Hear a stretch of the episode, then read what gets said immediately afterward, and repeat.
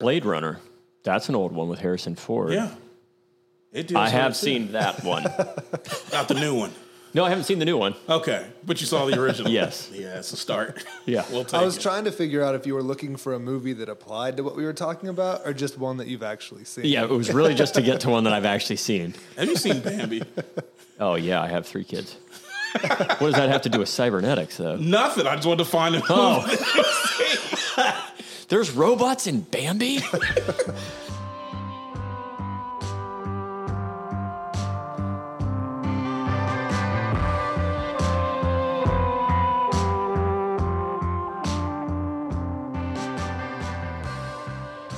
Hello, everybody, and welcome back to Lancelot's Roundtable. Really excited to have back with us Jason Spears and Christopher Dean from TruthfullyArmed.com and the upcoming new podcast, which may have launched uh, launched already by the time that this airs. Um, Operation Red Pill podcast. Jason, Christopher, welcome back to Lancelot's Roundtable. Thanks Thank for you. having us. Yeah, absolutely. So we had a really fun conversation last time, so I kind of want to maybe pick up a little bit where we left off. Let's talk about how Truthfully Armed came about.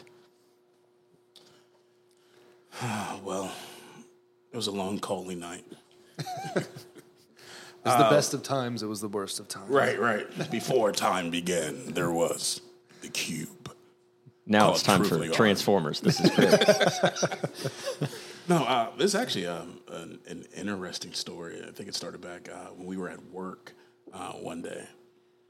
Uh, Christopher and I were in some existential conversation about, I believe it was marriage, not to each other, but just the concept of Makes marriage. sense. Makes sense. Yeah, You have to say this. Anytime you have a best friend and you guys get really close, the enemy loves to come right in and immediately accuse you of doing something that's uh, unscrupulous according to Christian values. Indeed. Right. So we're having a conversation. We're talking about um, certain aspects of, of marriage, and a uh, another truck driver came in and began to listen to our conversation, and then as people feel the need to do in the freedom, he just inserted himself into the conversation, uh, unbeknownst, and took exception to what we were talking about. And this person's not a Christian, so here we are having a Christian conversation, and this dude's talking about you're wrong. Um, I, I think from that we ended up getting on to the flood. Back to the And- flood. yeah, Back to the it- flood. He was challenging the um, the credibility of such a story, Mm-hmm. as you know, as global and as impactful as the flood is, especially the Christian narrative, Mm-hmm. and really challenged why we would believe it, which really irritated me. Yeah. Um, because again, you just came in. It's not your conversation, and now you basically want to challenge us like we're complete morons for having this particular view, which you wouldn't do to a Muslim. It leaves me feeling like the only reason you do that is because Christians don't blow stuff up. But that's a different story, Whole uh, different topic. whole completely.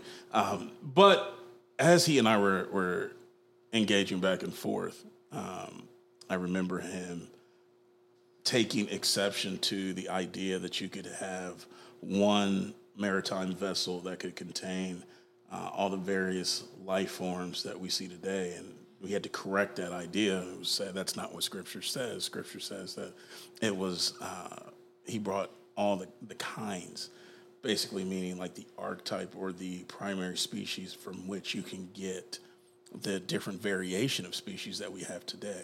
That it wasn't necessarily all of that. However, mathematically speaking, you're dealing with a boat or, or a vessel that has the cubic capacity to hold, I think it's about, is it about 70, 70,000 rail cars, something like that? Something like that. It's a lot. Yeah, it's 70,000 rail huge. cars. Yeah, if, if you're talking about animals that are basically sheep, si- sheep size, Okay. all right, so they don't need to be full grown, but you just need to be the animal. Yeah. You could actually have a large degree of variety on that vessel.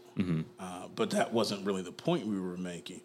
We were basically saying that, yeah, the, the idea of a flood is actually pretty sound, and you see a lot of evidence for that. So he kind of got a little indignant and challenging, challenging me. And so, me being me, I rose to the occasion. And I said, listen, man, I can give you an answer to your question, You got to figure out how you want it. He's like, what do you mean? I can give it to you scientifically, philosophically, or we can give it to you scripturally. You choose. And I'm over here brand new to this intellectual approach to Christianity going, He- he's new to the game. "We- we can do that? Oh yeah, yeah. We, we hit you with any, any way you want. What you want, bro? Thankfully, my man said scientifically, Okay. uh, which opened up the conversation to talk about what, what we just did. Yeah. Um, and he kind of walked away from it like, huh. Well, that's interesting. Still didn't believe. You know, but I think he at least got a better sense that Christianity is not about blind faith. he didn't ask you about the philosophical front or the other front, just And asked me scientific. about none of that. No, but I- who did, I did. ask me about you did. that? right? It's Christopher. Yeah, as soon as this guy left, I was like, Jason, Jason, I'm like, what's up, man? can you really do that? Can you answer all three ways?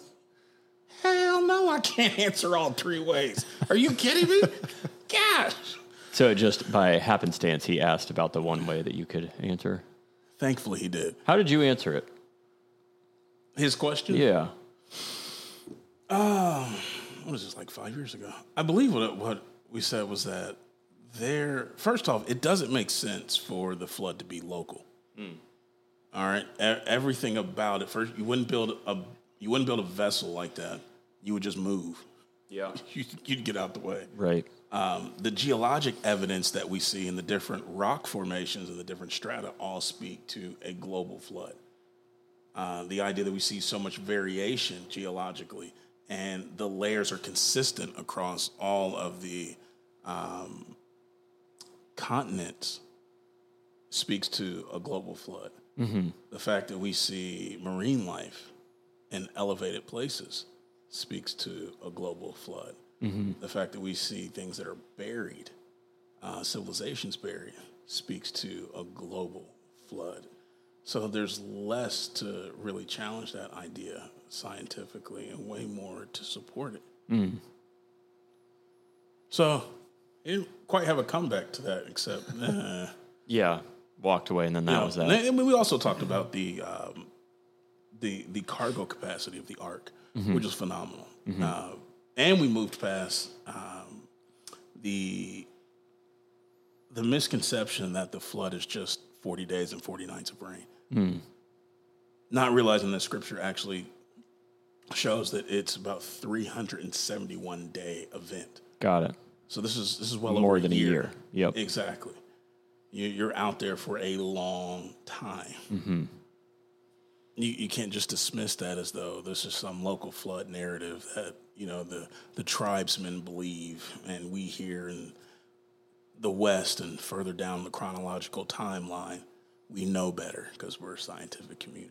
Well, don't other areas of the world have references that aren't Christian? Global flood actually shows up in every cultural record. Wow. I don't think I knew that. Yeah. Now there are some variations to that story that Sure. don't that don't line up and match the biblical narrative. It doesn't Sure. match the historical record of scripture.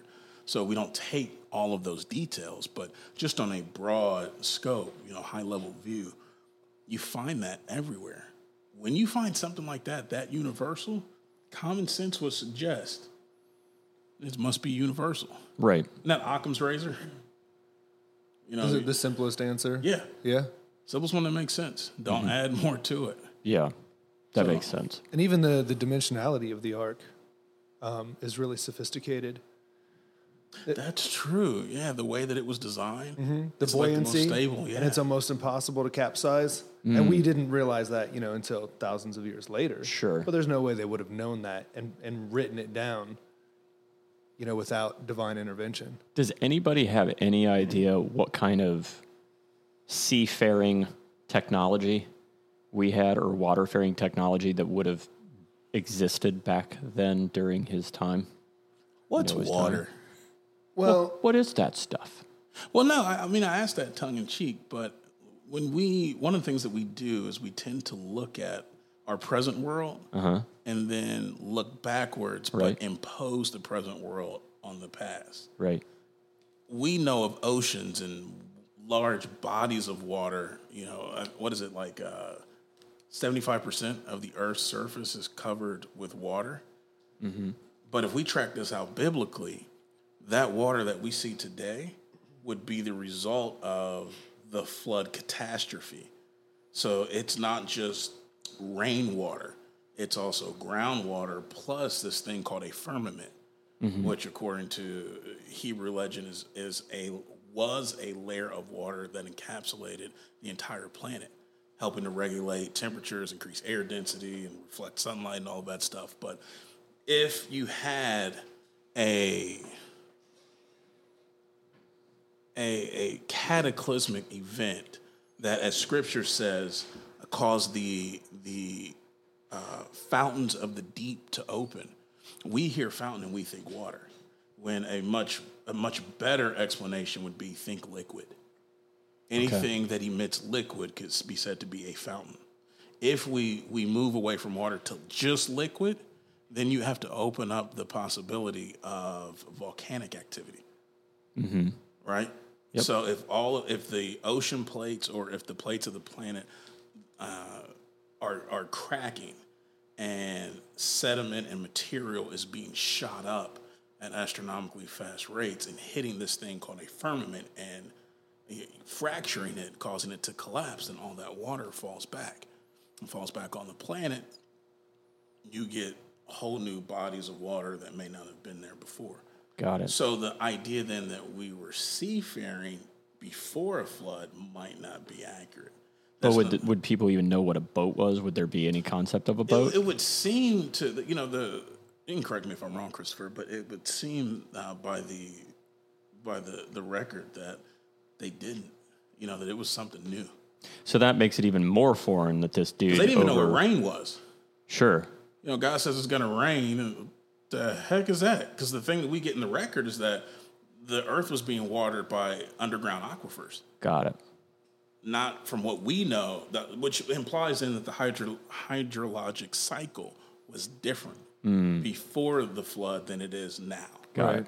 Makes sense. Yeah, but then that means that the idea that this dude would then go building this giant structure, people around him wouldn't have any kind of Oh no, they had concept to of what laugh at this them. thing is. They had to. They absolutely had to. Yeah. But And how long did it take? Eight, was it 80 years? Why is that in my I think it head? was about a year. I mean, not a, not a year. I think it took about closer to 100 years. Hundred years. yeah. 100 years just to build. Right. I can't imagine dedicating my life to building something for 100 years. So he's probably doing that on top of needing to eat Probably had to eat. normal normal like however they lived back then this would have been like a side project maybe that's why it took 100 years but yeah that's wild to think about sorry i interrupted your chain of thought but No, that's cool. You, you were asking about that. What I was going to point to is, yeah, they were probably laughing and, and cracking up, but it, it wasn't as out the blue as we imagine. Because you, you've got Noah, who's at the end of this ge- genealogical chain. But if you run back just a little bit, you've got Enoch that's part of that, that listing of people.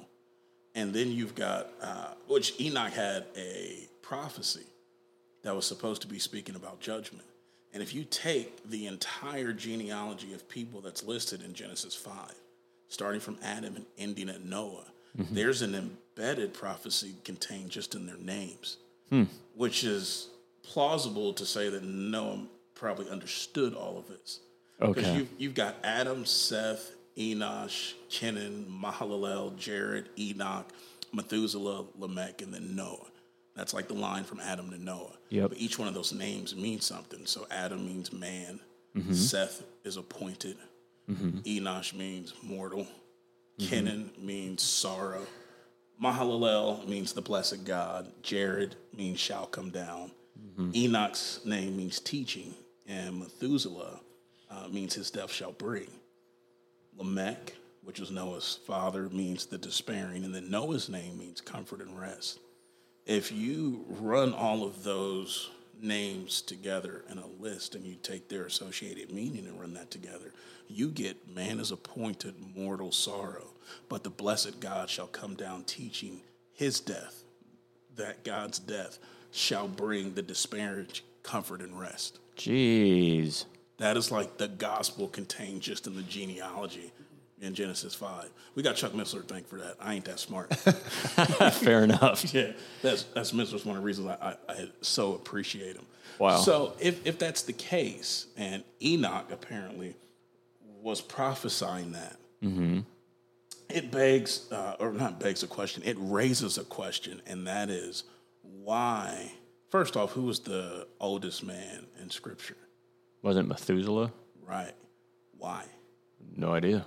Lived the longest? Good genes ate well. Yeah. worked out. This is Broccoli. a good one. I like this one. Broccoli and kale. That's all you got in a pre-flood world that you're going with? Broccoli and kale? Uh-huh. Kill me now. Bring on the waters. no, Methuselah's the oldest person, right? Mm-hmm. His name means his death shall bring. Oh. So if his death is supposed to bring this thing happening, the judgment, God keeps him alive as a sign of his grace. Yeah. Don't let the boy die just Yeah. yet. Yep. I got to think that Noah was in on that a little bit. Sure. I got to think that the patriarchs were passing that information down. And so when it comes time to build this vessel, it might not have been just so far out the blue. Yeah. 'Cause remember, that, that's his granddad. Yeah. So I'm thinking granddad probably took him along. Plus, these people are living, it's not like 60, 70, 80 years that they're living. Right. They're living seven, eight, 900 years. I think Methuselah lived 968 years. Sounds right. That's a long time for you to learn about these things. I thought it was 969. Listen, it was somewhere between 68 and 70. 70. This is a family show. He lived 968 plus one. so, but, but you follow me? Yeah, totally. Okay. So, I don't know, man. I, one of the things that always got me was wondering for 100 years, could I really stick to a project like that? Yeah. Knowing that I'm getting ridiculed? Right. Nobody else is coming along. Oh, look at old Noah boy here. What you building, Noah? Uh, what what's it called? A boat. You're right. Ooh, Noah's building the boat for for what's gonna happen? Rain. Ooh, what's rain, Noah? look, look, me. mm. Look, bro. You know that I don't know what rain is, but the good Lord said it's gonna rain, and so it's gonna rain. Yeah. I think people are dancing. Somebody's got signs up. PETA's out there. PETA. right. You can't cut down the, the trees. you Right. know. Oh, yeah. Everybody's upset. EPA's on Noah. You know, you know, I don't think he's got a, a permit to build the boat. You know, it's a whole bunch of problems. I don't know who he had help him either. Sure. Some, some lines of thinking suggest that he had angelic help. Interesting. Yeah. Man, I mean, I, I don't know. Or How could would it you just been- hoist up a timber back then? See, again, we have this thing where I think, um, I want to say this was J.P. Moreland, but there's this notion that we have chronological snobbery. Yes. That's that's C.S. Lewis. Is that? Yeah. Okay. I know one. I know one, guys. I know one. C.S. Lewis. Nice. That's great. so the, the idea that because we come along further down the chronological timeline, we tend to look down our nose at people before. And, Correct. And immediately assume that they were incapable of doing certain things. Mm-hmm. I think When- we can blame evolution for that. Well, yeah, you're absolutely right because there's an evolutionary idea that we're constantly going from a place of uh, decay, if you will, and moving up from that. To betterment. Right. But I And think it permeates all biblically, schools of thought. Sorry. right? No, no, no, I'm with you. Biblically, though, it would seem as though God set up things perfectly. Not like Adam. Adam was just in a uh, in the garden, right, just chilling. In a hammock, sipping a pina colada. Right. Might have been doing that. Little gazelles leaping around, pouring Song of Solomon. just ding. yeah, literally, I had that visual. Boing. Boing. hey, Bert, what are you doing? just, just leave it. you know, he's got his thing going on. there. Everything's chill. And then he gets kicked out of the garden. And the garden is like this place. Yeah. It, uh, who was this? Uh, Derek Gilbert. Um, he raised the idea that the Garden of Eden was enigmatic of, or not enigmatic, but was indicative of the ancient home of a god. Kind of like when you see garden like Mount Olympus or what have you, you know, something like that. So it was kind of God's meeting place on earth, kind of like the outpost, the earthly outpost of heaven that he creates and man gets to interact with him there. But it's not like the whole rest of the planet was like that. Right. Adam gets uh, with Eve gets kicked out, and then they start copulating and populating the earth. Mm-hmm. They must have had a lot of people there with you know with structures and things that are going on because by the time that Cain gets judged, he's worried about other people showing up and doing him That's harm. true. You know, he's it's not like he's the the first child. So let me clarify something there. Are like in that would your position be that all of humanity comes from Adam and Eve or there's Adam and Eve, they have a fall, but then there's other humans already. That's a great question. Um, I'll do you one better. Some people wonder, or some people say that there was an entire creation and culture before Adam and Eve, before the Adamites. Huh. You know, but I lean more towards um, Adam and Eve produced offspring. I just think they produced at a higher rate. Sure. And there again, there's nothing to suggest that it was a nine month cycle. Right. It's Sure. just what we are used to Right. post flood. Right. So they could have actually, lack of a better phrase, it could have been like rabbits Yeah. and actually grown very fast. Yeah. And it doesn't tell us how much time had elapsed from the conception of Cain to when Cain and Abel, you know, had their conflict and he killed Right. Abel. So we don't really quite know how old he was. And you brought up the point of age as well. So if these other people that essentially came from Adam and Eve are living these 900, 800 year life cycles, There's plenty of time. do we know how long Adam and Eve would have lived? Because if they, if they're, if they, like, so I think I've heard this way back in the day that they being, you know, created by God when they were created, they had, I I don't know, purest form of genes or purest form of something, purest Right. form of, so like maybe they, does it tell us? Adam, I think, lived 932 years. It does name it. Yeah. And that's how we know that Methuselah lived longer than he did. Right. But still, yeah, you imagine like how many kids a human being can have right did, now. Someone did the math. I have a neighbor who had 11 kids and it's 2021 right now. so they had 11 kids. So Wait, that I person, like the way you said it with a certain level of disdain. it was all. eleven kids. It was all because when he told me that they had 11 kids is after we had our third and I was in the infant not sleeping. Right. I'm exhausted with three kids. You're like, how did Okay. you do? So he was talking about his kids, and I was like, "Oh, how many did you guys have?" And he's like, "We had 11. And I think my my jaw just hit the You're like, ground, how'd you do another eight? literally. And I was like, "Oh," because I and I think he could he could pick up on my like, I just don't know, I don't, I didn't have a response. So You're he's so like, much better than me. I'd have been like, so just can't stay off her, can you? "Yeah, Yeah, basically." interesting. It's like, "You know about birth control? right. Do you know about other things? You have options. You don't seem to know." So what we need to work on, sir, is your exit strategy. you know, we need you to develop an Iraq plan. Yeah, right. You're more right. Afghanistan. we need you to exit quick. Just right away. Right. right away. That's hilarious. Okay, so anyway, the, my own thought there that I'm bringing up is just the idea that uh, if these people have these long lifespans, there's lots of kids possible. Yeah, like I Right. was saying, somebody actually did the math. I don't have it in front of me, but they worked out. Uh, Sounds like an probability. engineer. Yeah, I think it was another Missler thing, but it was like probability. If you're just talking like a two, three kid family, how fast could you produce? What was shocking was that in a very, very short amount of time, you could get the global population we have now. Whoa. Shocking. And I think when they did this, it was like under a thousand years. Yeah. Under. Yeah. You could get in the billions. Wow. that that has to change you know the paradigm that, that we're working in when we're looking back Right. at how things were because we again we we take these wonderful rabbit trails but one of the things christopher and i do is try to mentally work on putting stakes in conversation so we know where to go back to Yeah. so we took this rabbit trail off of them building the the ark Right. you know where they've known or, or where they've been able to move timber Yep. it's possible, dude, that um, I mentioned in, in one of the prior in our prior episode um, about the seven sacred sciences, Yes, The- the seven other- sacred scientists. Right. Did you say scientists? sciences. Sciences. Yeah. Okay.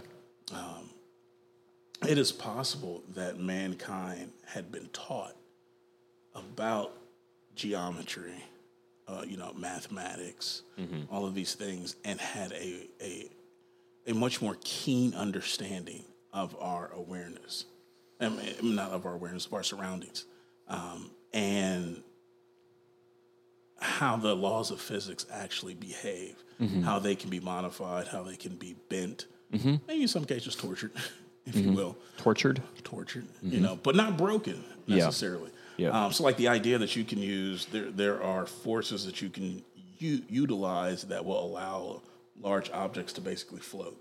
Got it.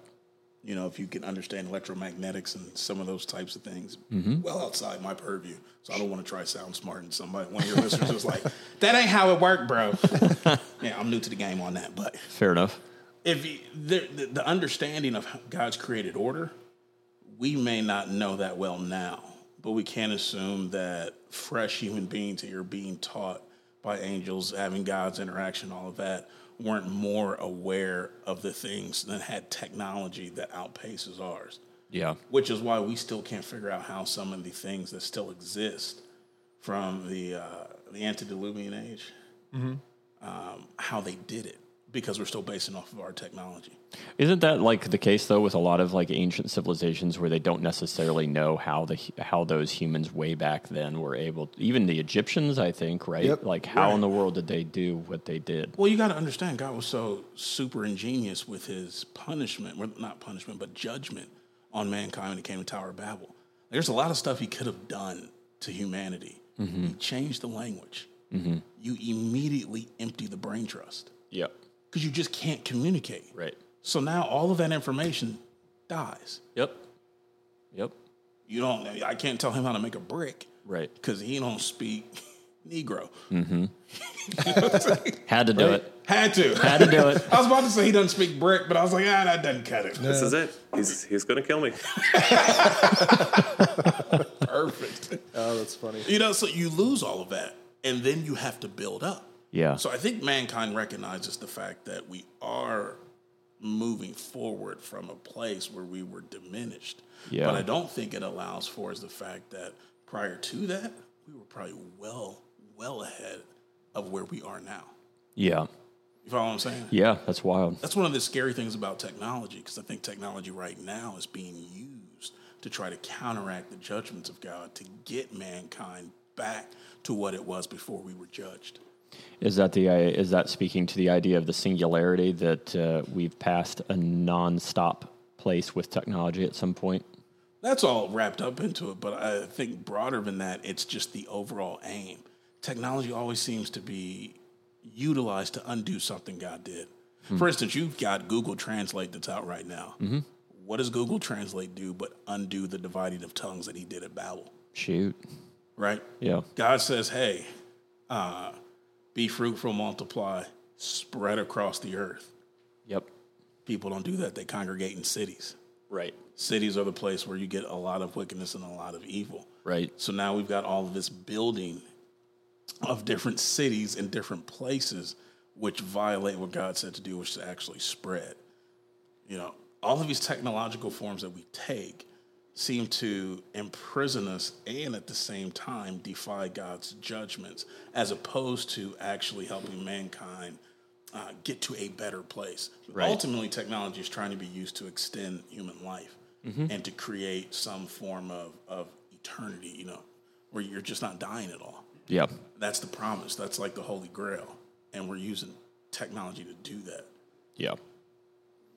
There was a um, I don't remember if we talked about this in the past, but you talking about this now brings it back to my memory. There was a it might have been the World Economic Forum Yeah. Davos comes to mind, where the where it was discussed the combining of the biological and the technological.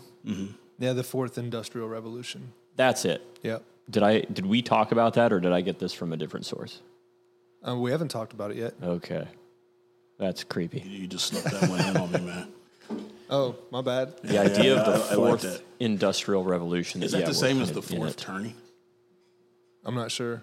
Okay, we're gonna have to look into that one. All right. This is like when we need a live stream so that like there's people listening and then they can be like, no, the fourth turning has to do with this thing. Oh, thanks. That's yeah. Hey, beautiful. thank you, super chat. We need a wider fan base for this. Yeah, we're much wider, The much funny wider. thing is, though, man, I'm I personally am not anti-technology. Oh, yeah, we know I've that. got more tech. You've got more tech gadgets. than I have tech. I, I think. got more tech than Apple has. I got stock in Apple, so it hurts when I start finding out how technology is really being used. Yes. You know, the other day, God pointed out, he was like, you know, you think you interact with your technology. What you don't seem to readily account for is that your technology interacts with you. Yeah. Right. I was like, what? What are you talking about, Lord? right. You know, you have screens that, that we look at, but our screens affect us. Just like we're using them, you know, they, they have a, a reciprocated impact on us that begins to damage us, actually. Yep. This is something maybe if one of you guys want to look this up, the definition of a cyborg on one of Joe Rogan's podcasts, uh, they talked about the fact that essentially that essentially we are by definition like cyborgs because we're so dependent on our phones now. We order food from them. We use them to get from point A to point B. We're just so dependent on technology now that it's become uh, the phones have become such an integral part of our lives that we're already part cyborg. Which is actually interesting because I, I think, um, uh, what is the term? I think it's robotics, uh, genetics, and cybernetics. Okay. Um, all like a family school, a family um, of thought. Okay. I believe cybernetics has to do with thought control. Okay. So being a cyborg is a, you know, comes out of that, that root word Okay. which I find interesting. If Rogan's point was that it's, uh, you know, taking over our minds and how we think and causing us to be less human. Yeah, I mean I, that's one thing. uh, w- During season one, I had um, first podcast that we had on. We were talking about outdoorsmanship and then hunting and everything, and that just got me thinking about just how dependent I am on technology and how refreshing it is. It reminded me how refreshing it is to get out and do something without a phone, like do something for yourself without a phone, whether it's like just working in the yard. You got it. Yeah. You- You want the definition of Yeah. cyborg? Yeah. There's three, and they're all a little disturbing. First one is an organism, often a human, that has certain physiological processes enhanced or controlled by mechanical or electronic devices, especially when they are integrated with the nervous system. Oof. The second definition says a person who is part machine, a robot who is part organic. Third one I think is really interesting. It says a robot who has an organic past. Oh, that's creepy. Yeah, That a little literally bit. went from like one level right. Right. So you know what? All of this is all of this falls under transhumanism because that's the major move right now to blend humil- humanity with robotics.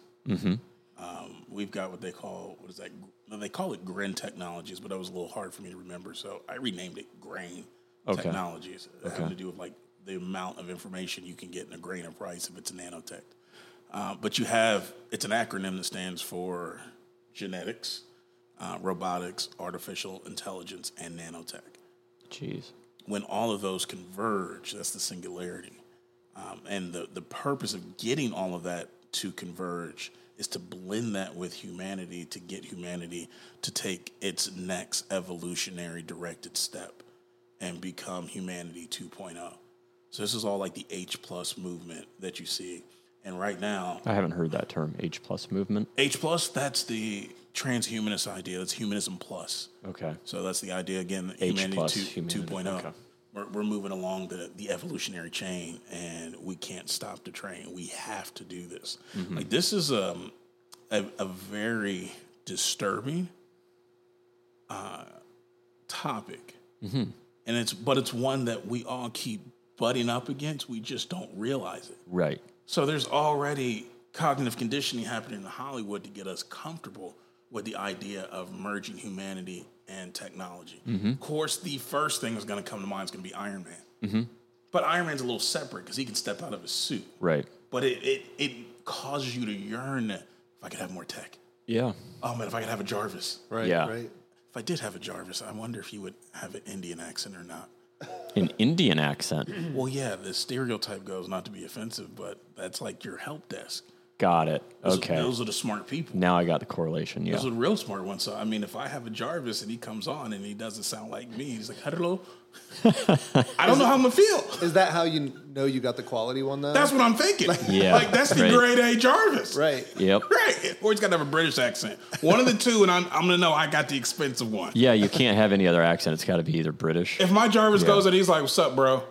yeah, you're done. I need mine. I got to give it back, man. I need y'all, I need y'all to change my I was thinking Jarvis I out. want mine to have a Scottish accent, but that would mean that it would. I don't know. No, because he might yell at you like Sean Connery. And, Right. He'd be angry all the time. Right. I would love that. I would love that. Right, or Gerard Butler. I was like, I don't know. I'm like- That's right. He has. He's Scottish. I always Yeah. forget that. so, I mean, can you imagine your Jarvis being like, this is stupid? Like at Sparta. Yes, I can't imagine that. you would love it, wouldn't I you? would. You're out of space. Or you could have Mel Gibson, although he's Australian. Yeah, Yeah, you could have him doing the whole Braveheart accent. Yes. That, that would be pretty dope. that would be really dope. Well, that's the that's his Scottish accent. I, I, I feel like it was a kind of a harsher Scottish Scottish accent, but anyway, bringing it That's funny. back. So transhumanism, though. So you've got movies like RoboCop, which immediately blends the Mm-hmm. I two. never saw that one. Isn't that weird? exactly. It doesn't come across that way. No, I mean I never saw RoboCop the movie. Neither one. Neither one. Like from the eighties. Yeah. Which, Or- or the because re- of our movie history, I need to tell you and confess that I have never seen RoboCop. So, Christopher, what I'm hearing is that part of Truthfully Arms outreach program, we need to set up a Friday night with Lance to There you increase- go. increase his I'm movie all closer. about it, yeah. Yeah, yeah, yeah. We'll- oh we'll Okay, make but it I happen. derailed you. RoboCop years ago coming out. Well, even now, it's the idea that you blend Mm-hmm. humanity with robotics and artificial And it's a good intelligence. thing. It's Right. always a good Right. thing. In fact, the newer one takes more of a transhumanist approach because it, it, it actually asks the question is he more human Right. or more robot? Right. And there was a time where they were, I guess, within any of you guys who've already seen the movie, cool. If you haven't seen the movie, I'm gonna try not to spoil it for you. RoboCop? right. Listen, there apparently there's some people have never seen RoboCop. I, I've never met this person. Yeah, it's a rare thing. It's like Where's Waldo? They- but they they were trying to get RoboCop approved in the Senate uh, wi- within the, the framework of this movie. They're trying to get it approved as, Okay. as kind of like a law enforcement uh, option or a military option. But they needed to answer a question, which was that really is this a human being who's pulling the trigger? Excuse me, or is this a robot pulling the trigger? What they did behind the scenes uh, in this what what they did within the context of that story to get around the legislation and that sticky political issue was they actually talked about he's a human being behind uh, a cybernetics wall, Okay. and so he thinks he's making decisions, but really the computer is making it. We just need to slow it down a little bit. Oof. That's scary. Yeah. And this was what, in the 80s? No, no, this is the recent one. This is the remake. Oh, I didn't even know about that. When was there a remake? Yeah, there's a remake I want to say like 2015, 2018, Really? something like Yeah, that. it was a few years ago. Yeah, really good. Who was in it? Uh, what's the dude's RoboCop. name? More suppressive. um, the guy who plays in Suicide Squad as uh, Idris Elba? no the captain, Oh, I know who you're talking about. Yeah, I- tall white guy, little Yes. lan- lanky. He plays RoboCop. Yes, I know does a who you're good talking job. I yeah, I can't believe I didn't even hear about. I mean, I'm s- apparently just so out of date with uh, with movies. Anyway, sorry again. I keep derailing you. No man, it's, it's good. This is open forum conversation. We love this, and I get to talk about movies. And Christopher can't correct me. We so- are less scripted this time, guys, than we were. Because I mean, I think the first question that I asked, "How did we get to truthfully armed?" and I don't think we even got still there working yet. on that. We're still working on that. We're getting there. This is exactly how we got to Truthfully Armed. These types we're of doing right conversations now. right, here. Yeah, we're trying to answer it live. Uh, but RoboCop is one. The- Transcendence with um, uh, Johnny Depp Hmm. is another one because that one deals with uh, migrated consciousness. Yeah, he dies early in the film, but they copy his entire consciousness and put it into computer code. And so basically, he's able to achieve eternal life, just doesn't have a body. Replicas. Replicas is another one. I haven't heard, I haven't seen any of these movies, you guys. That's good. You're not getting polluted because we have to go to it and pray. Right. And then we have Right. to strip all of these things out, out of our mind. Right, you're not as afterwards. embedded in the matrix. So Right. that- that's Yeah. good. Don't feel bad about it. Yeah, that's good. That's good. Yeah, but you, so you, you get these films um, uh, in in DC's Suicide Squad. Mm-hmm. There's an actual dude, Cyborg, Yeah. has this Yep. this whole thing. Um, Terminator dances along this line a Sure. little bit. Yep. You know, there are there are a series of films that Uh, actually are Blade Runner. That's an old one with Harrison Ford. Yeah, it deals I with have it, seen that one. too. not the new one. No, I haven't seen the new one. Okay, but you saw the original. Yes. yeah, it's a start. Yeah. we'll take I was it. trying to figure out if you were looking for a movie that applied to what we were talking about or just one that you've actually seen. Yeah, it was really just to get to one that I've actually seen. Have you seen Bambi? Oh yeah, I have three kids. what does that have to do with cybernetics, though? Nothing. I just wanted to find a Oh. There's robots in Bambi. I haven't seen any of this. Well, if you watch at the very end, like after the fire, there's a raccoon that like vanishes and then shows up in a different spot. really? Yeah. You're not being sarcastic. No, but if you go and watch it at the very end, there's like it. I think the the they're raccoon getting on the mom is island? like, yeah, when they're crawling up on the island, the mom Yeah. is like licking this empty space, and then all of a sudden this this coon disappears from where he was and shows up under his mom. oh, fascinating. okay. So yeah, I mean, Ghost in the Shell is another one. Oh, I remember that one. Yeah, Um, I saw the anime though. I never saw the movie. Vanilla Sky is another one. Uh, Yep, I was thinking of that one. Uh, Passengers. Um, the Matrix deals with mind uploading. Yep. um, you heard of Altered Carbon? Yeah, Yeah. that whole series is incredibly dark. Yep. Dark. Yeah. I was instructed to not watch it. Actually. I I, Did I, tell you not to? yeah, I you were watched like, it. I already did this. Don't watch it. Yeah, I finished it. I watched it too. I had to watch a cartoon afterwards. Yes. it was darker than Punisher. Uh, Yeah. How's it compare to Hardcore Henry? Never seen that. Worse. Don't. Yeah, don't ever go watch hardcore. No. Henry. no, ever. Who's in that? We don't know. Oh, it takes. It's a first person. It sh- it was shot in a way that was really interesting. It was very It seem- creative. yeah, it seems Okay. like it's gonna like a video game angle to it. yeah. It's shot first person, Okay. so it looks like a first person shooter. You see everything that he's doing from the position of, of you being him. That's live action. Yeah, Oh, I think I know what you're talking about. Yeah, I never saw it. yeah. You never see the actual person. You're everything is always as if you're him. Yeah, you are the actual person that's Yeah. in the movie. Whoa. Yeah, it, it's a it, just that alone. Yeah. is a bit mind boggling. And then the things that he's involved in, it's just it, it really messes with your brain. Christopher and I had to go pray afterwards. Yeah. Like we didn't even have anything to talk about. Like we walked out and just looked at each other like, what was that all about? Yeah. yeah. I want to get. I want you to finish your point where you were going, and then um, With transhumanism, yeah, Well, that's the the push right now that Satan is using to destroy humanity, but Okay. also to destroy the image of humanity that God's placed within mankind. Is to use our technology against us, but to use it in a way that tries to answer the original promise that He made in the Garden of Eden. You know, God's holding out on you. You're not gonna die. You'll now you'll know the difference between good and evil. In fact, you'll have all knowledge at your fingertips at all times. We'll be interconnected here. Or you could do the whole super soldier component. You know, you're not hurt. You can rebuild. You won't get cut. You ever see that movie, um, Blood? It wasn't Blood Sport. It's a Vin Diesel movie. Oh, I know which one you're talking about. I never saw that one Okay. where he's like got red or something. yeah. But his whole thing is he has nanotech inside. Okay. So when he gets sliced, all of those things pull together at a cellular level or l- lower than that, and they heal instantly. Okay. So he's never really dying, And that he's this form of a super soldier. right? And that's where a lot of this stuff is being pushed.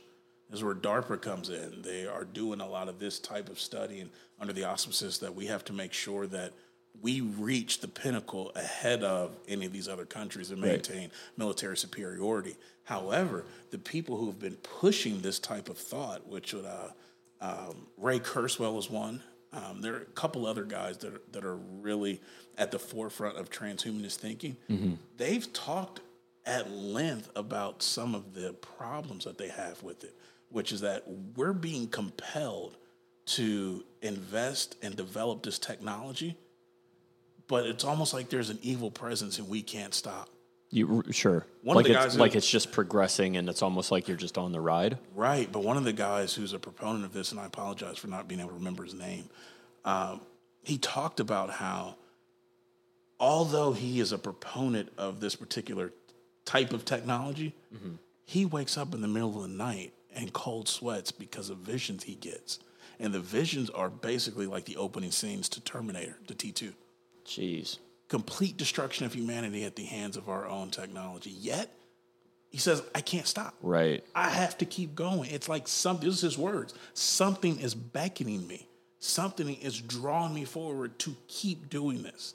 Jeez. And and here's a question that not many people ask, um, and, and we should be asking as Christians: If Jesus, in order to save us, had to come as a human, right, the incarnation of Christ, Mm-hmm. and die as a human for our sins, what happens when we take that step that transhumanism is trying to push us to, and we no longer become human? Mm-hmm. Right. It, is it- did the price that he pay? Is that can we still use that? Right. Like, is that does that still apply to us if we're no longer humans? Right. That, that's a scary question. That's wild. Yeah, but definitely true. Do you want to swap chairs? Uh, Jason's swapping chairs. I know. I mean, like trade mine and yours. Oh, is it more comfortable? I don't know. Let's try it. All right. See if it's more comfortable. We're doing we're doing a live switcheroo because we've been sitting in these chairs for a minute. You take this one. It is not. I purposefully didn't give you guys those chairs because you're so freaking tall. Yeah, it's not. It's not. No. Test it out. See what you think. We're testing out our setup here. It's what? It's not very comfortable?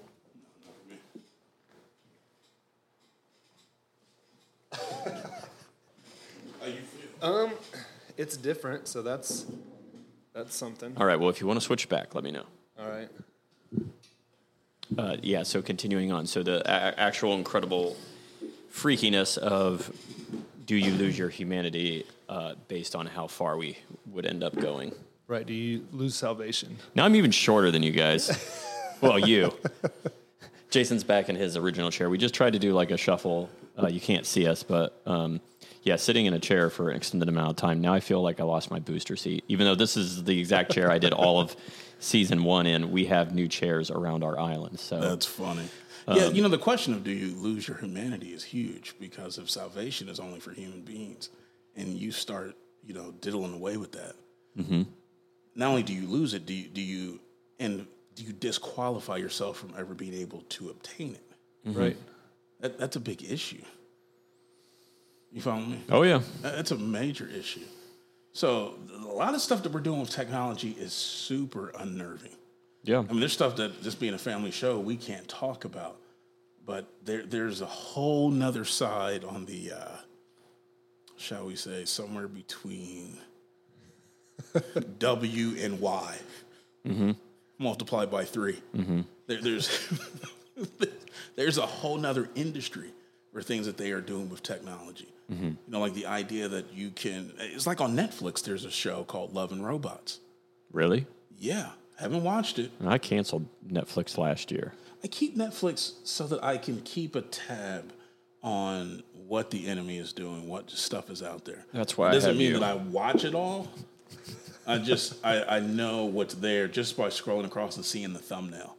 Yeah. You know, but they have things out now where you can um, basically copulate with the robot, and if you have a partner somewhere else and they have a robot connected to Wi-Fi, Mm-hmm.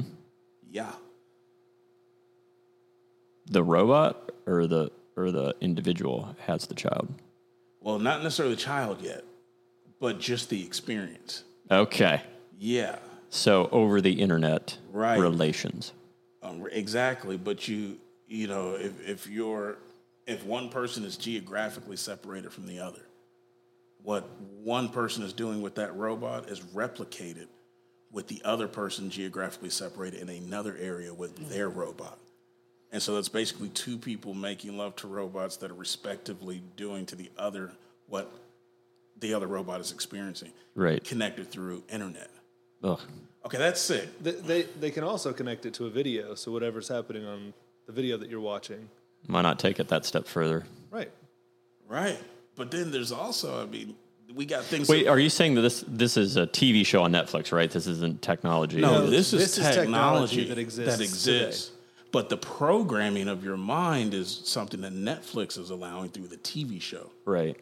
So it doesn't seem like that big of a deal. Right. You know, hey, hey, sweetheart, I'm deployed. Um, you know, I'm gone six months. You know, but I want you to feel, you uh, understand, I love you, babe. You, you you power up the robot. Yeah. You know, okay, hold It on. sounds so crazy. Like so, got an many- email like coming so your many way. other things that have happened in the past two years. Yeah. It sounds impossible, but it, it's really there. Yeah. And, Eh, okay, that's just a little kind of freaky. Yeah. you know, but just to what you can do with a robot. One of the things they're working that's on robotics. One of the things they're working Did you on. have you guys seen the robots that like run the the ninja course? Yeah. no, I saw the one that does the flip in the air and kind of does the parkour. Yeah. It's, it's the same essentially the one? same thing. Okay. It's just these robots that go through this whole course and they're like literally running, going over tables and everything like that. It's nuts. See, but now we're using technology to get into the place where um, we can grow human beings from cells. You know, with so you don't have to have the the God given way of copulating and producing through gestation a human being. I mean, that's the idea of the Matrix, right? That's how. Yeah, but think think of it in terms of a homosexual movement. Okay. All right, two same sex partners want to have a child. We can't, so tip, sorry, scratch that. They can't. Sure. You know. hey, hey, hey! Those, these words are important. When folk giving them the wrong idea. How do you know about all of this, young Spears? so um, they they can't have children. Normally, you would get a surrogate because you would need a womb and all of that stuff, and, and you, one of them would donate, you know, sperm, and and then combine that with with the females and produce a child. Right. What they're able to do now is to take cells from both donors, even if they're same sex. Break that down and use that as starter cells to create a human being and grow that human being in an artificial womb. Wow. That's crazy. That technology exists. Yeah. That's crazy. I didn't know that. Cloning exists. I did hear that. Yeah. Right. These are these are all things that we're doing on the far cutting edge. And you know, to some people they're like, "Hey, what, what's the big deal?" Anytime you begin to violate and and ignore a boundary line, the wise thing to do is first consider why it was ever put there in the first place. Sure. Most of us don't. Right. We just go right past it, especially in technology. Mm-hmm. Everybody's pushing now towards the, the, the quantum realm. Right. Not, not, I don't mean that in terms of, of Marvel, but like quantum computing, which will allow for artificial intelligence to really get to the place where it's maybe sentient. Because you have that level of, you have that capacity of information. You could almost probably produce consciousness at that point Right. which is scary for an an artificial intelligence to actually have that level of consciousness. Now, Elon Musk has been talking about the fact this isn't a good idea, and he's Right. not a believer. Right. Right. Why aren't we in churches talking about this? It's a good point. We should be. Absolutely. Why aren't we actually? Why aren't we as churches talking about this? Much better. Yeah. It's a very good point. Yeah, we, we should be. This is the type of stuff we should be preparing for, preparing ourselves, Our and, kids. and preparing our children. Yes, absolutely. because they're getting pitched that idea over and over and over. Technology's not so bad. Yep. Technology's pretty dope. Technology makes life better. Technology can extend your own life. That's a dangerous, dangerous proposition. But deeper than that, it is a lie. Technology will not save you. Right. Technology cannot replace a relationship with the living creator God Right. ever. Right. You know, Yep. Now, you and I used to talk. We used to talk about you know when we get to heaven. I hope certain things are around. Like I still want an F fourteen. I used to want Mountain Dew. I don't anymore. No, but I definitely You want an F would- fourteen. of all the things you could have, Mountain Dew is on your list of things to have. When I in was heaven. in college, absolutely.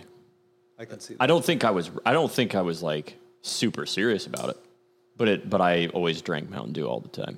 Okay. Now I'd be cool with just a dragon. So you're You gonna want, take an a F, dragon. you want an F24, is that what you said, or F22? no, I want to have 14. F14, duh. Right. Absolutely. I want my Top Gun moment. Yeah. I don't care if it's slower than your dragon.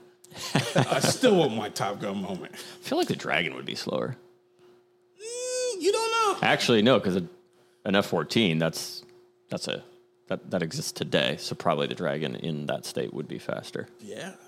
I mean, I don't know if I want to really want to ride a dragon, but Avatar made whatever those things are look really cool. Yes, Yeah. that's usually where my mind goes to when I think Jumps to about that. that. Yeah, Yeah, I get that. Avatar's another one with- with the whole blending of uh, humanity with new technology. Because basically, his whole soul goes into another being. right. Like so, he he Habitat. his human body goes to sleep or whatever, but then it connects with the physical avatar being body. Well, that was at the beginning, but if you follow that movie, which is by James Cameron, James Cameron is, is a pro transhumanist. Okay, He had to go to, I think near the end of that film, the main character had to go to like this tree of life that's right. To get f- completely to have his soul taken out of his human body and put into the Navi body. yeah. There, it's there again. Satan is constantly, constantly seeding our minds with this notion. And another crazy thing about that movie is there was a, I can't remember the name of the Satanist, but he's pretty popular. He said that he was struggling with his faith in Satan. So he had spent a lot of time praying and saying, Hey, you know, if, if you're real, can you show me what you look like so I can paint you, so I can have this, this vision of, you know, who I'm worshiping. Gee whiz. And he said that that night he went into a trance and just painted all night. And then the next morning he looked at this painting and it, it was almost a spitting image of the avatar creatures What? in the movie. Yeah. And that's not James Cameron. That's somebody else. Right. That was a, a Satanist. Jeez, this is some real like. That's like autumn. That's uh, what they would call, um, what we call as, as followers of Christ. Um, that's a demonic manifestation of like automatic writing, automatic painting, where you have a being that come into a person, take over their limbs, and actually produce something. It happens quite often, and it's considered typically a mark of occult activity. Jeez. That's one of the things to pay attention to. Yeah. So, okay, we've had this whole big long conversation, basically. Yeah, this feels like uh, This this is is- like an Alex Jones conversation almost. Alex Jones ain't got nothing on. us. Doesn't have anything on truthfully on oh him. no, no, no. Right, we right. are way further out there now. he because he was on Rogan or and or Tim Pool, but he was talking about how they have like I don't know if this is real, guys. I just I, I don't know, but like pig people, pig humans, pi they they have successfully like hybrided. Well, they've Pigs been and humans. growing human uh, parts from pigs for quite a while. Right. No, this was like he, his stance was like that there are like actual creatures that exist that are a hybrid of a human and a pig. I wouldn't doubt it. Yeah. It wouldn't surprise me. I don't have any information on that. That I is don't know that freaky. specifically, but see what you got is I'm that gonna need to go to my happy But place. in order to figure out what's off and what needs to be corrected, I feel like you have to kind of be ready to stare into a bit of a scary abyss. Well, that's what we're doing right now. We're staring a bit. That's for, that's a cut from another podcast, guys. We can do that with our new technology.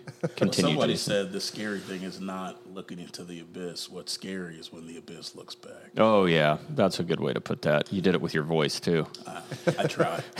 When the abyss looks back. Coming to you February of 2022. Why why don't you uh, voice over trailers?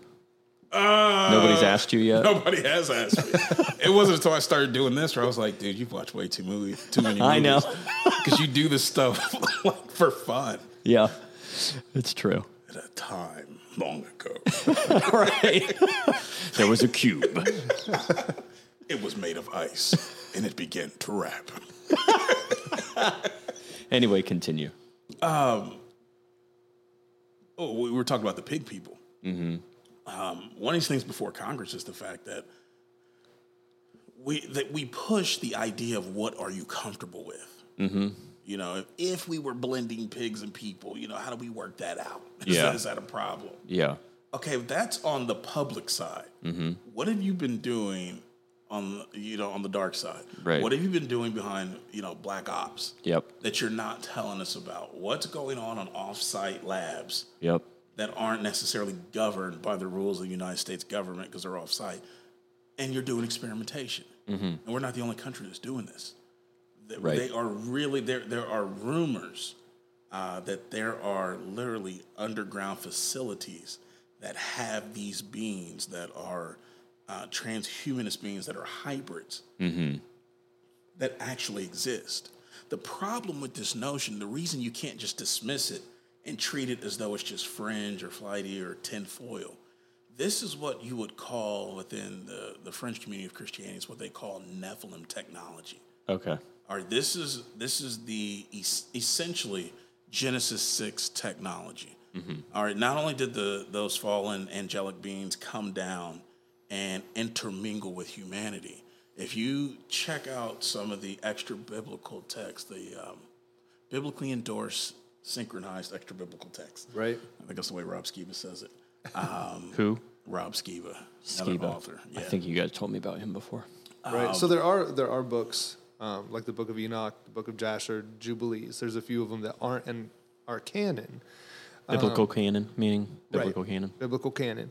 Um, but they can be beneficial um, in other ways. Missler says they're, they're very beneficial um, looking at vocabulary Mm-hmm. and context, you know, um, giving us some insight onto what they believed and allow that to help paint a picture on how we interpret the Bible.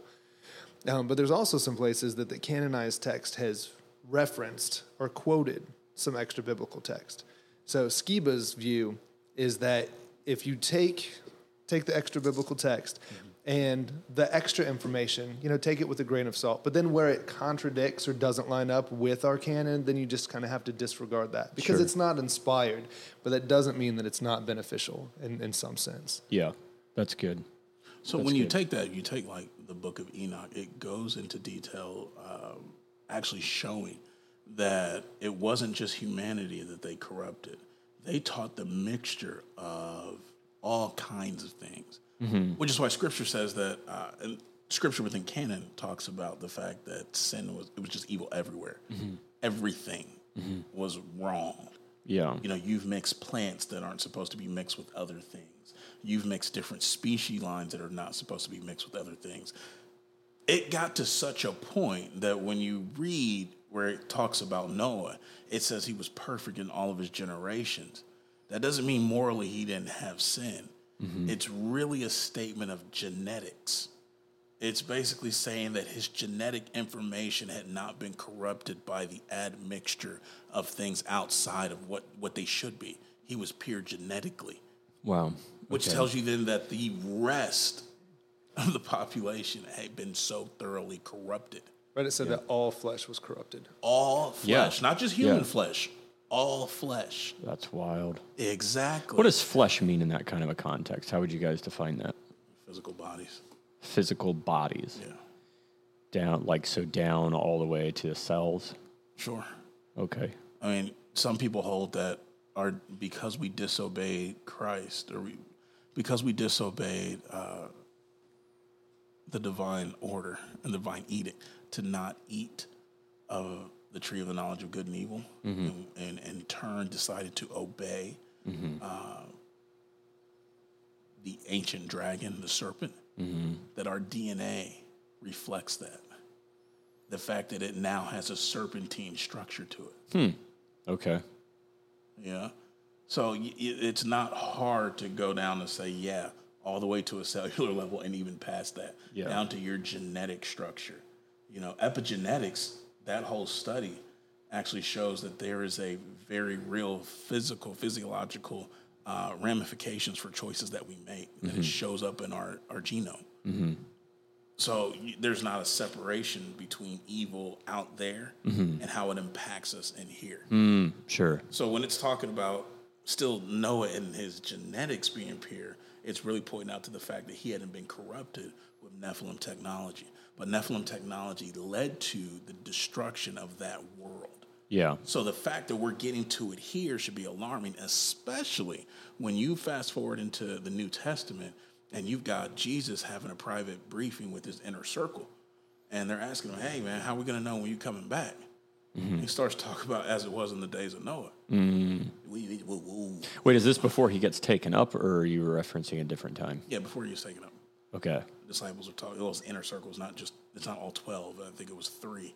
Yeah. Um, but they're asking him how we know when you're, you know, when the last days are. Yeah. Okay. I'm with you now. And his main point, first he says, "Do not be deceived," Right. and he gives it in command form that lets you know that it's not an option. It's not just like, "Oops, I believe something I shouldn't be." They were they were really convincing, Lord. It's not really my fault.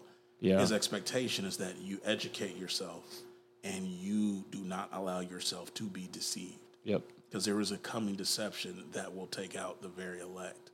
But as it was in the days of Noah, what was happening in Noah's time, this type of blending Mm-hmm. was going on. It was in the, the time of Jared that the angels, and I'm using that loosely again, came down. Mm-hmm. But it was in Noah's time that you had the blending of species. That's what's alarming about transhumanism.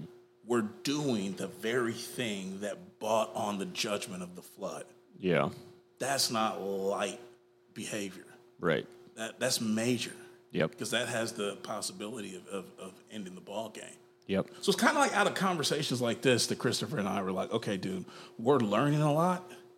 We need to start putting together something to help other people out. Yeah. It's cool to have the conversations, but information is huge. Right. If Jesus says, and all you're getting, get an understanding Right. or my verse that Christopher doesn't like that I use, but my people are destroyed for, for, lack, for, for a lack of knowledge. Yeah. I don't have a problem with that verse. Just to go on the record, I do not have a problem with that verse in the Bible. Fair enough. You know, if he, if he says that, then we got to get serious about educating ourselves. Again, like I said the last time I was, I was on your show, Christianity is a knowledge based belief system. Satan has done a really good job of taking knowledge away from the church. Just things we just don't know and we don't care about either. Right. And he exploits that that naivety and ignorance and the apathy that we display Yeah. in order to produce our own imprisonment. Yep. And we don't want to see people getting imprisoned that way. So we figured, listen, we need to start something. And we weren't quite sure what that was going to be. It didn't it wasn't going to be a podcast per se. Uh, wasn't necessarily even going to be a website. It it started out as an idea, Sure. and Right? then it- What what can we do as the two of us to, to help other people? Yeah. Right. And so we went through a few different iterations. Mm-hmm. Uh, we we had something we called Uncaged. Okay. Uh, that started Sweet out. name. Well, it, it started Yeah. as how do you want it? That's true. That that was the first one, which came out of that that whole conversation we had uh, with the gentleman there at, when we were at work. Okay. I asked yeah. him, which way do you want me to answer this? How you want it? yeah. So it started with that, and then it, it moved to what was the next one? Uncaged. Uncaged, Uncaged, which is okay. like uh, universal need for Christian argument. geared at exposing deception. Yeah. Yeah, all of that. Okay. That was a little long. So let me let me just kind of pause here. I just kind of want to like bring I kind of want to bring guests up to speed, right? So why why is it that we're talking about this? Why is it that I wanted to have these guys on and talk? So I need to get a little bit of my personal information out there at this point. So I think it was probably 2 or 3 years ago. I was just kind of going through life as you go through life. I had a pretty good job. I had friends at work uh, I was paying bills. Um, I was raising a family. I was basically just going day in and day out. I talked when they were on the last time. we- I talked a little bit about my story in terms of broken dreams, pursuing aviation, that not working out, uh, pursuing becoming a pilot, that not working out, and then just kind of I've alluded to the fact that my life felt pretty devastated in that loss, and then many many years of kind of figuring things out from there, but just feeling generally lost. But I'm just trying to describe three to four years ago. Um, maybe it wasn't even that long ago. I think maybe 2017, 2018. No, I'm right. Yeah, about three years, three to four years ago. And I, I remember things in the world were just very, as they are now, maybe more like leading up, because right now in 2021, it's just the world is absolutely insane right now, it feels like. But I just remember back then just, just getting, feeling nudges of discomfort in my comfortable day to day life. And I can remember, um, just something happening, you know, like all the pe- people around you with the politics or whatever, everybody having like very, very specific opinions. I had my own little opinions, but I can just remember the specific time that I just felt like I'm agreeing with pretty much everybody around me, and we all kind of just agree with everybody else else's opinions, and it felt like I was just kind of going along mentally in agreement with uh, again, I think the way I would word it is just going in agreement with everybody's opinions that I was around. And there was just this one moment in time, there was this specific, very high profile thing that was going on. And I remember just kind of questioning it, it, am I right in believing that this, this is true? I'm not going to go into the details because that'll derail folks but I can remember just looking at that one that one thing and you know at this particular time like parents and kids are like intensely disagreeing with each other or, or whatever like things are just so heightened and I just remember this specific high profile thing was going on I remember looking and I had just been believing everything I think I had been essentially fed that's how I picture it and I was just I there was just like a question in my mind I think I started pulling at the thread a little bit so I went and I did not watch. I did not watch anything from the news. I literally watched the thing that I had been told how what I I had been told essentially through n- watching news and everything. I had been essentially told this is this is what's going on. This is the truth. When I went back and I wa- actually watched a long video of something, I realized that what I thought was true, that had been fed to me as true, was almost certainly not true. And I got shook. That really, really, really, really shook me. And then I began to question everything. It was almost like a re questioning.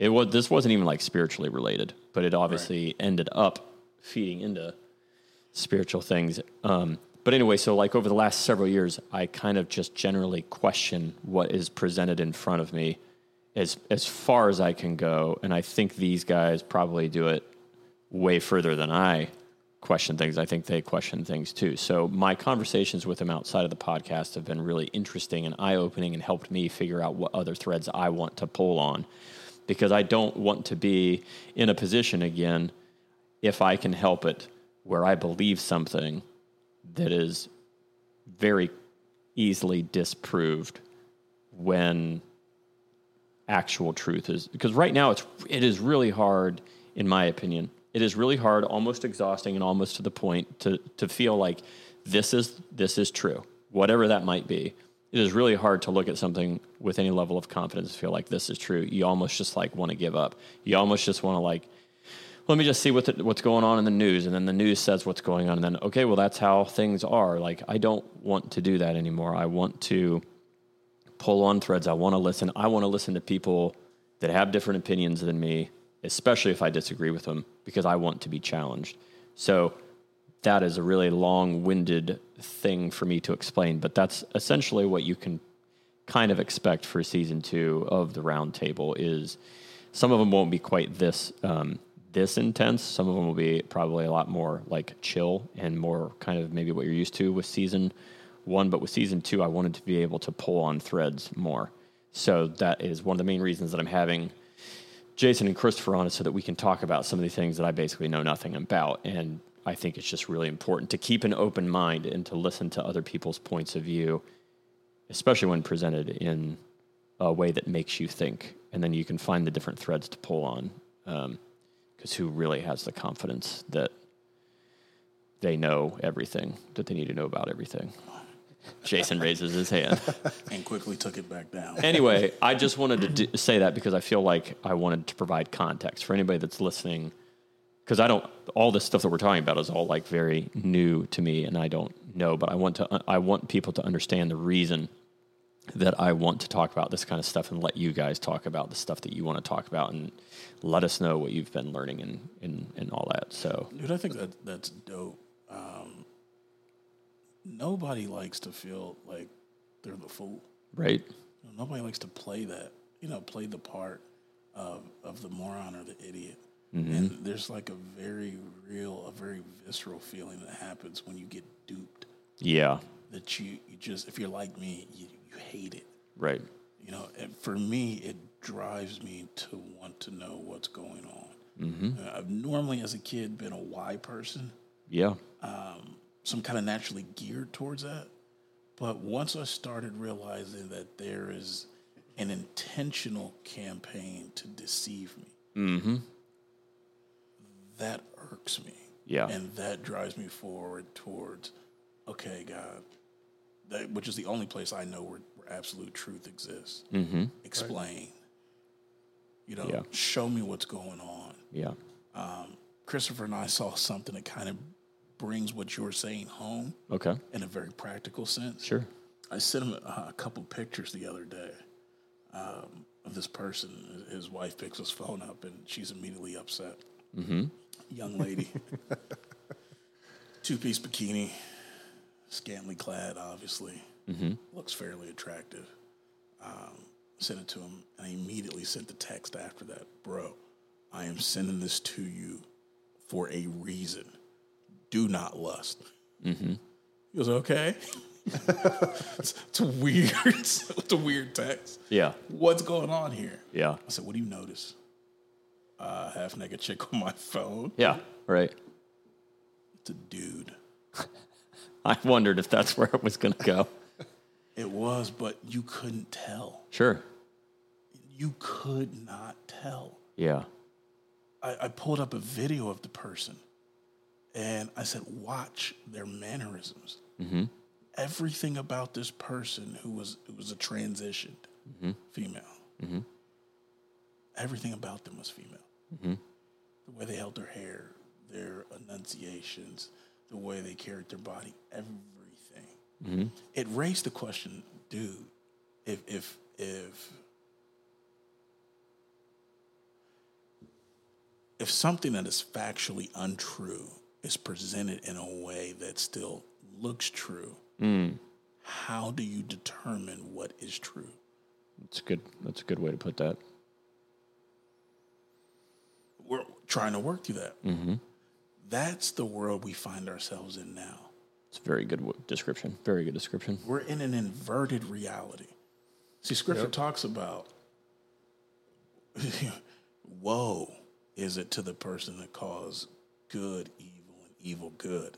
Yeah.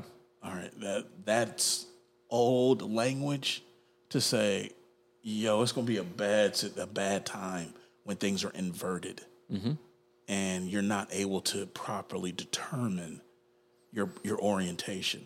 Yeah. Now, you and I were both interested in aviation. Yep. There's a phenomenon that happens to pilots when they get disoriented that's called vertigo, Mm-hmm. where they're unable to properly establish their orientation, which what you need is you need a fixed point.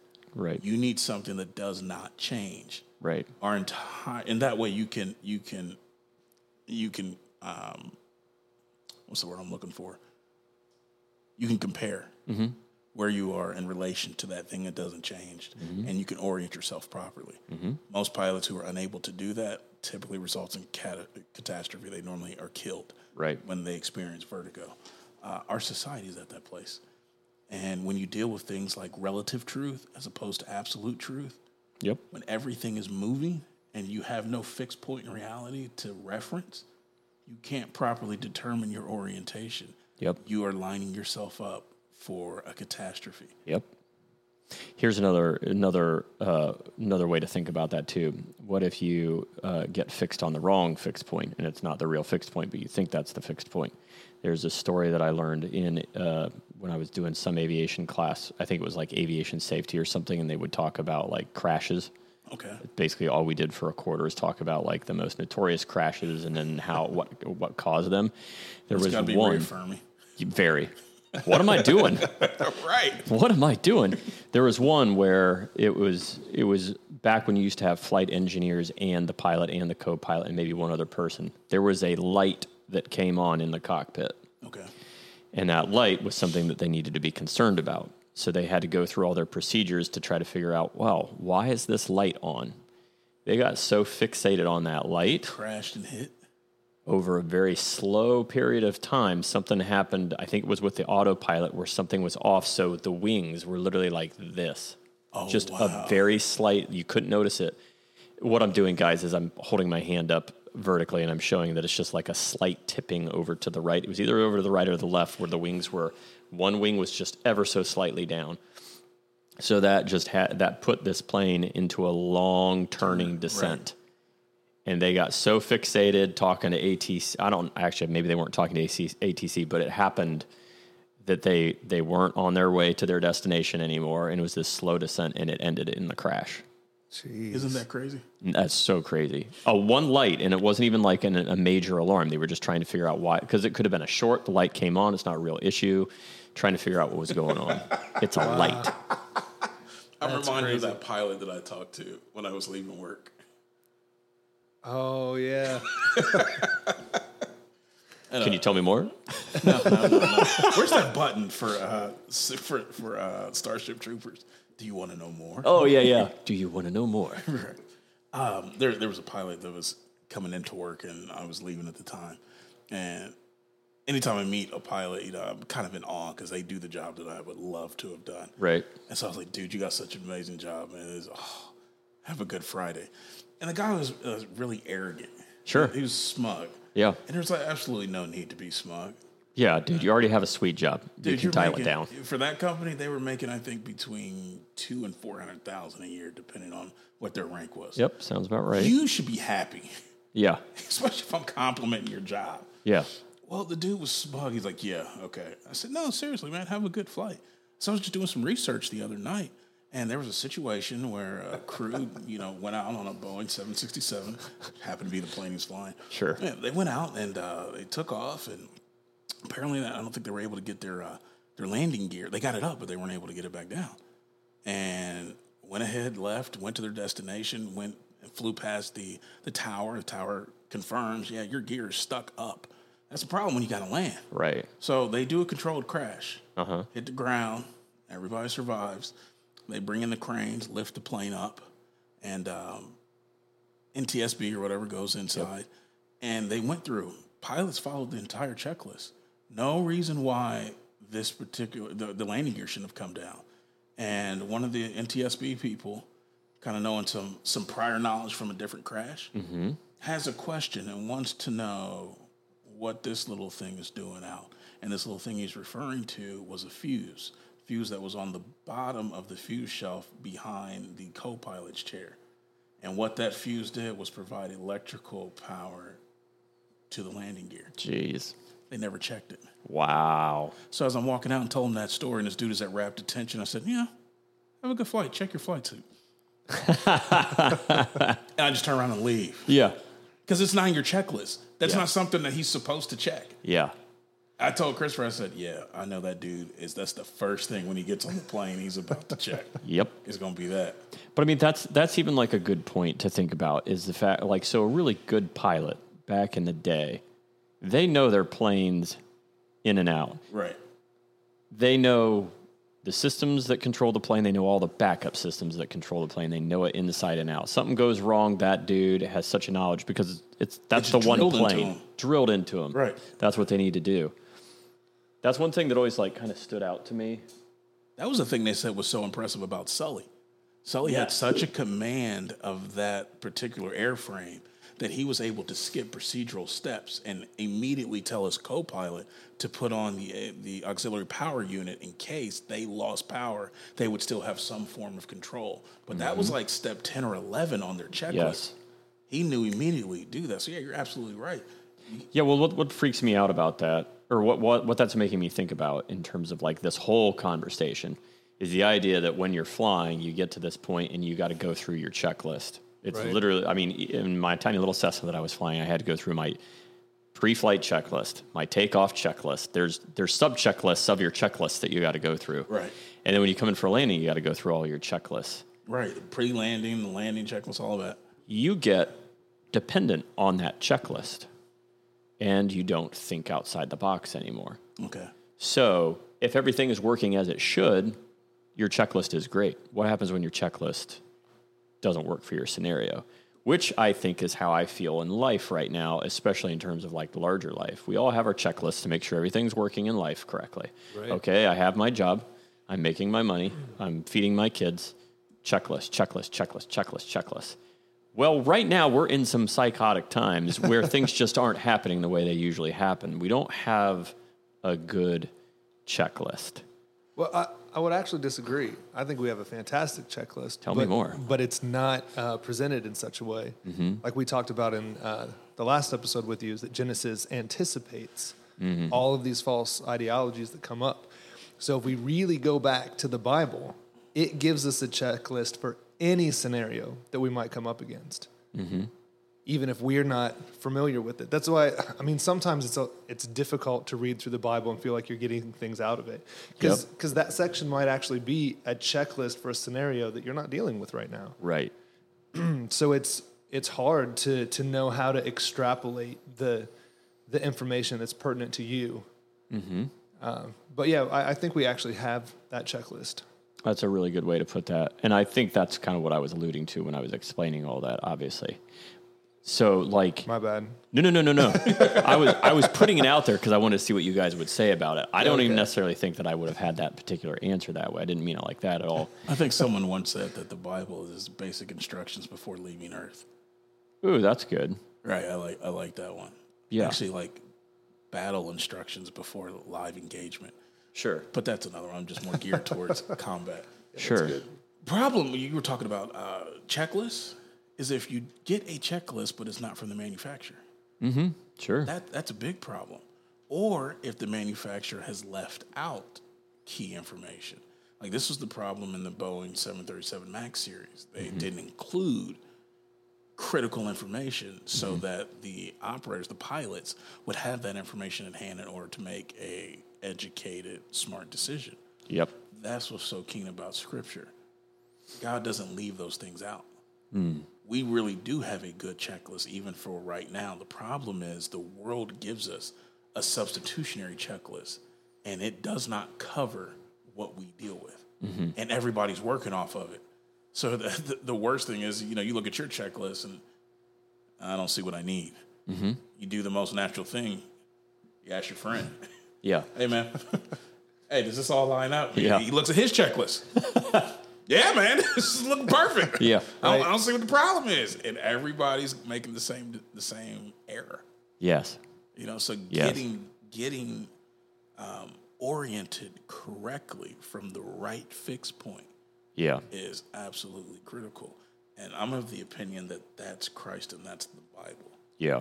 That's the only thing that I think will actually help us navigate where we're at in this, you know, at this this time in our history. Yeah, that's a good way to put it. I think the the ch- you go through your checklist and then you say, "Hey, let me see your checklist." Yeah, that's that's my checklist. But then you get that false sense of like, "Yep, this is the right, this Right. is the right mode of of operate operation or whatever." Right, and it's all relative. Yeah, yeah, Because neither one of us probably knows that we got missing information. which is always the key. Yeah. And then, because that makes me think of you remember, because so we still have Amazon Prime. We don't have Netflix. We don't have Hulu. We don't have pretty much anything else, but we do have Amazon Prime. And apparently, they are on a Tom Hanks kick because there's a lot of Tom Hanks movies that we found on there Sleepless in Seattle, Apollo Okay. 13, The Terminal, uh, and probably a couple others. But we watched Catch me Apollo. if you can. Ca- Yes, that's on there. Yeah, we watched that this week. But uh, Kim and I watched Apollo 13 again. I haven't seen that movie in like years, but Excellent we watched it like film, three man. years ago. It's like one of my favorites. Yes. And talking about checklists, they obviously have all their checklists, but they had to figure out what the machines could do that they weren't even designed to do to Right. get out of the pickle that they were in.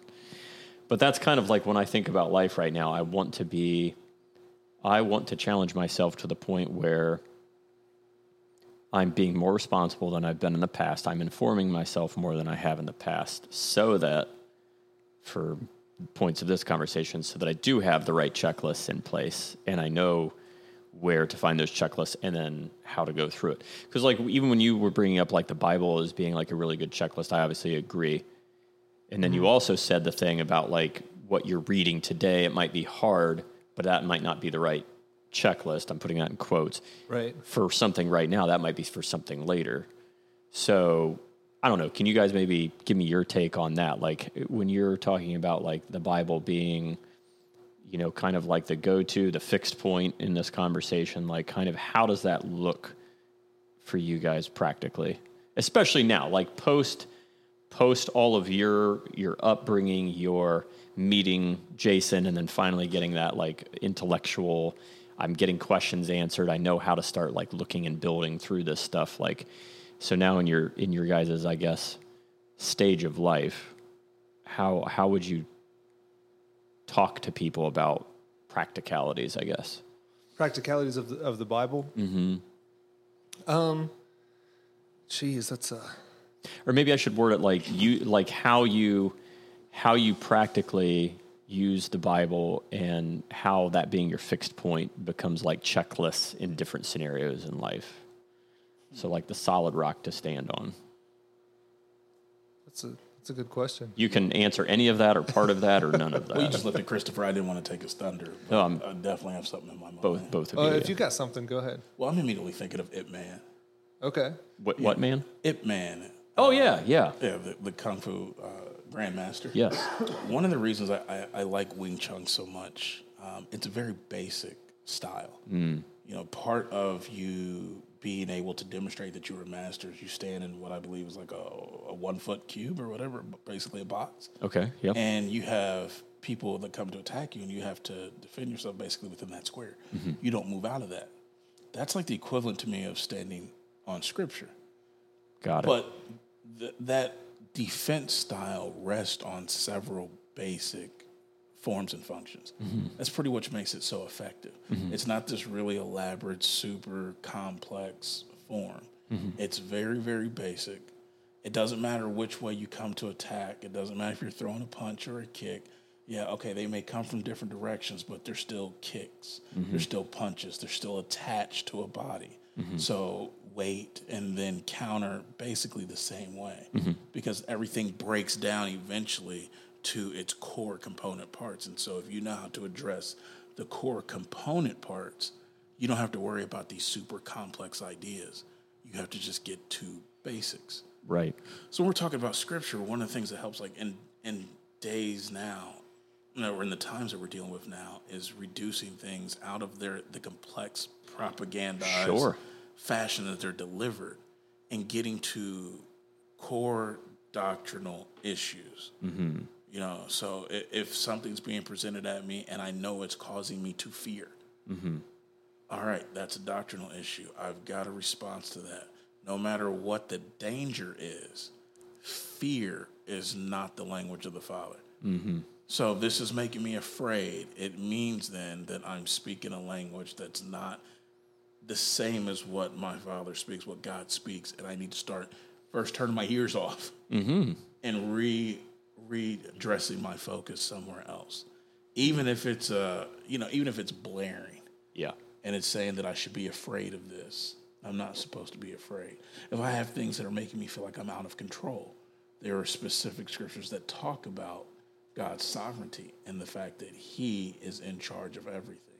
So I don't have to worry about whether or not I'm in control. I just need to be okay with the fact that the person I answer to is the final authority that's getting back to some of the more basic components. Does that make sense? Yes.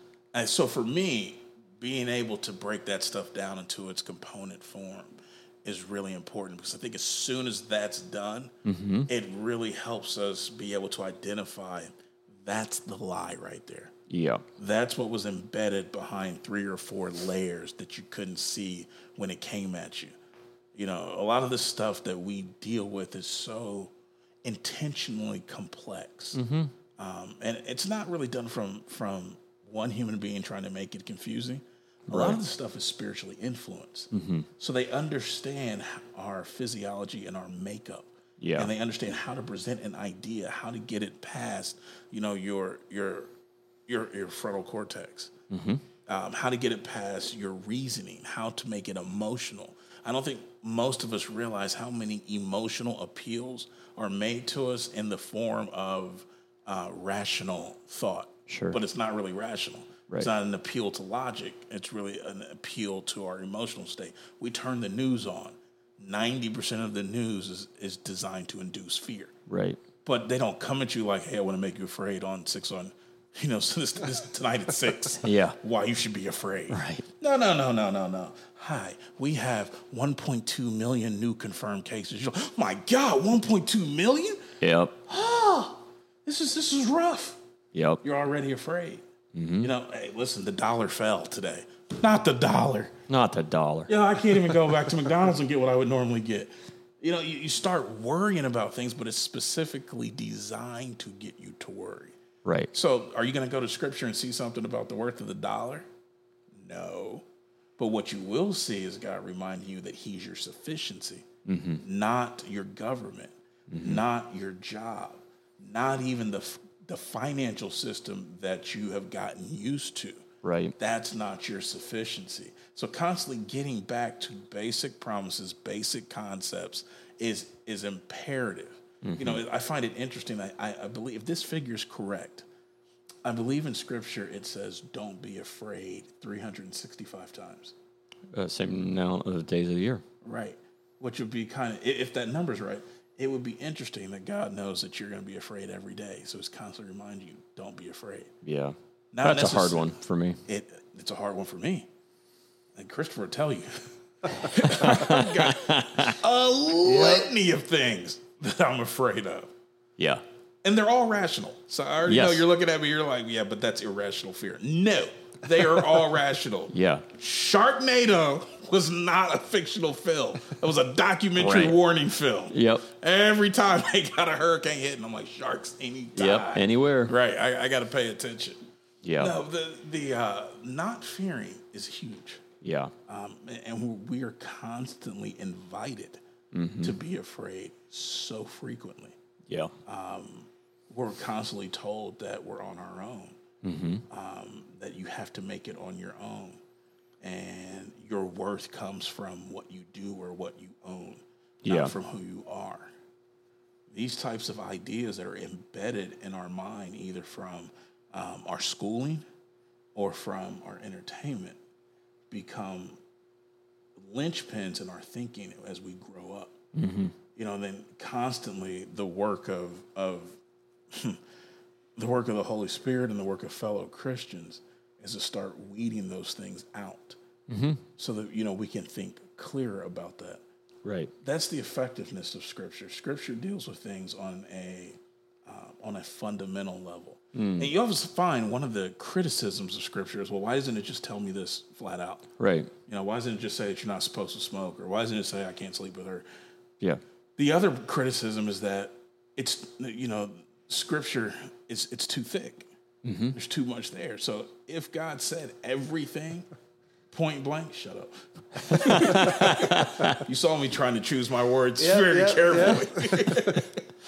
if God said everything in, in a straightforward fashion, we would never read the Bible because it would be like the tax code That's a good point. you know so anticipating that he puts things in in a principled fashion but we're not taught to think principally Correct. we're taught to think in moment by moment Yeah. and that produces problems Yeah. you know so we have to be reassured constantly moment by moment until we learn to apply principle and principle supersedes the momentary Right. that's why I like stuff like you know, the practical Wing Chun and Ip Man because he can defeat all these other different martial arts types not by knowing them but relying on basic form and structure of Wing Chun which counters all of this stuff once it's broken down. Yeah. That's a good that's a good way to put that. Yeah, I agree. And it's easy uh, to get distracted, like we've been saying. You know, you're invited to be afraid.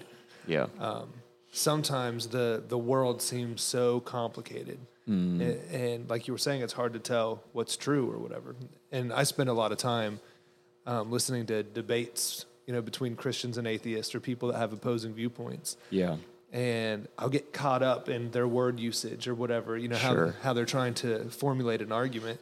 And I'd bring it to Jason. I'd be like, I've been listening to this. This bothered me all day. And he's like, oh, well, what about this right here? And the very core point of this extravagant argument was was completely off. But because I had gotten caught up in it, you know, and Mm. Yeah. listening to all the words that they were using and they sounded smart and I was like, man, this one's really messing me up. He's like, why? Yeah. Just right here is where it's messed up. I'm like, oh yeah. so if if we learn to use the Bible like that, um, it's so beneficial yeah. because the world throws all these ideas and all these words and all this confusion at us. But if we can really break it down, just go, oh no, this this piece right here is why it's wrong, Yeah. and not get swept away in in all of the confusion and fear and and things like that. Like a great example of that is when um, Satan came to talk to Eve. You know, if we read in scripture and we read in it carefully, you see that the language that was used is Lord God, Lord God, Lord God, and the Lord God said, and the Lord God did, and the Lord God blessed. Yeah, okay. I mean, I'm busy. I got I got Big Bang to watch, so yeah. Like, what, what, just get to the point. What did you do? That's Yeah. all I want to know Yeah. we uh, somebody once said you either go by go by things too fast or you let them go past you too quick. You know, well, when I read scripture, I don't always slow down to consider what it's saying. For sure. In this example, that Lord God piece is critical. The fact that it says that basically is indicating the covenantal relationship that he had with his creation. Right? Just off the bat, your covenantal God who cares about you and loves you to your core did X, Y, and Z. Okay, now here comes Satan. First question to Eve did God really say? Like Eve goes to answer. What's wrong with the question? Did God really say? The problem with the question is that it is phrased inaccurately on purpose. He phrased it, did God really say, as opposed to did the Lord God really say? By taking Lord out of out of that phrase, especially given the original language, he removed the covenant part. Got it. So it's just like saying that that guy over there, instead of the person who really cares for you, created you, and loves you, really say, "Hey, did that dude over there say this?" Yeah. totally changes the dynamic. Right, That's right. one word. Right. That one word usage or omission set the stage for the level of deception that we got to deal with now. Yeah. If it's that important, then that means we got to pay attention to it. Yeah. You follow me? Totally. That's good. That's good. For sure. So look at that. We're at an hour and 40. We were only talking for six minutes. It's six now. It was five before. Right. So let's start. Uh, let's start getting towards wrap ups here. So you guys have Operation Red Pill podcast happening. Correct. What do you want people to know about Operation Red Pill? Uh, well, uh, truthfully, armed covers a lot of different things, but the focus is on three primary battlefronts: uh, Alpha, Bravo, and Charlie. So, Battlefront Alpha is demonic education. Okay.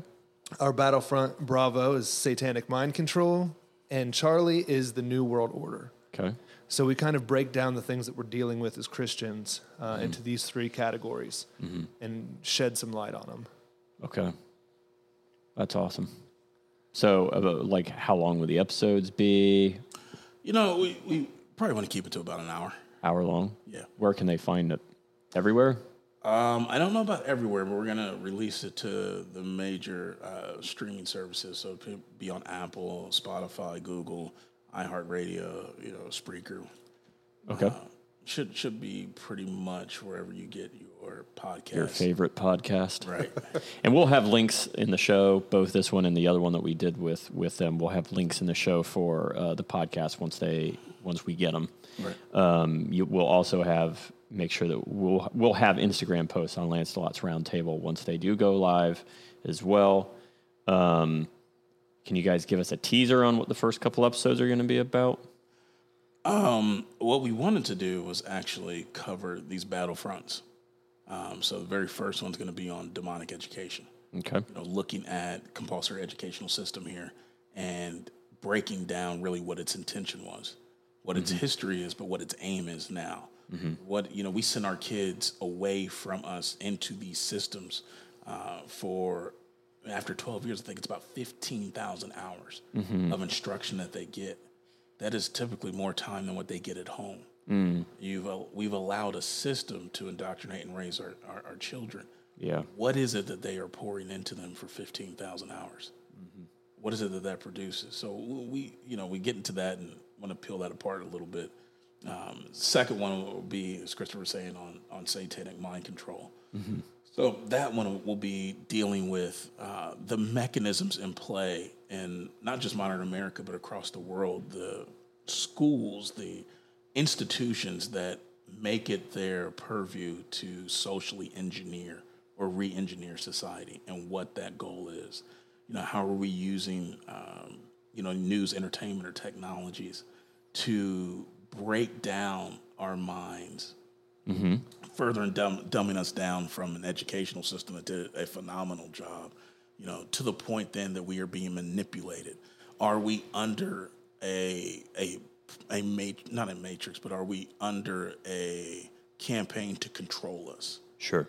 And then we move into Battlefront Charlie, which is the New World Order, you know, ba- where we are dealing with absolute totalitarian control.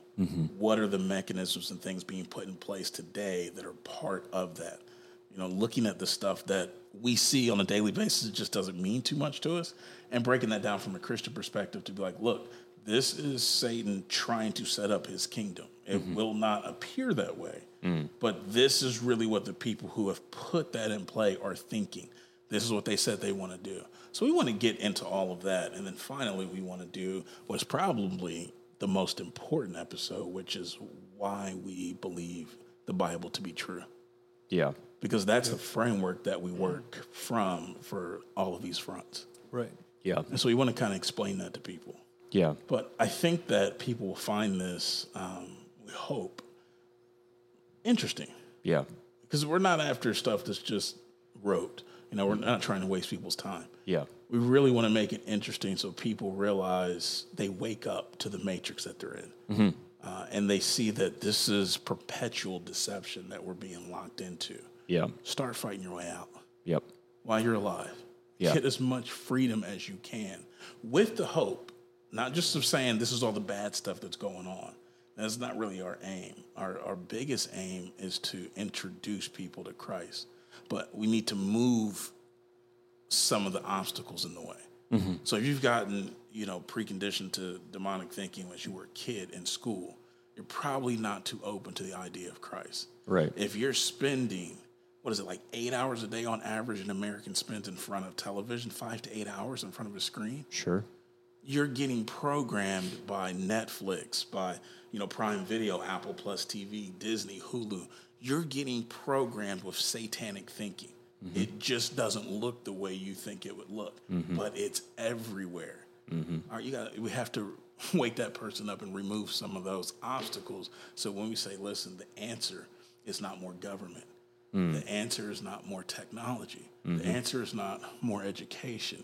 The answer is Jesus Christ. That is the one thing you're not being told. Yeah. That's true. So that we don't we don't want these people to become slaves within the new world order. Yeah.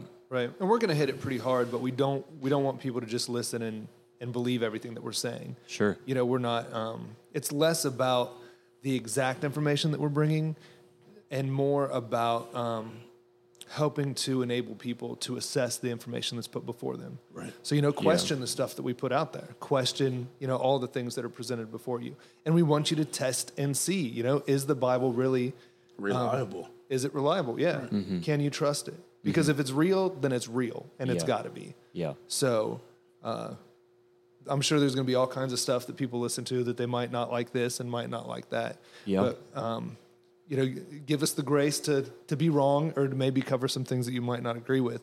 Um, but just come with us on this journey on how to assess the, the information and ideas that are put before us. right. We're not going to waste your time.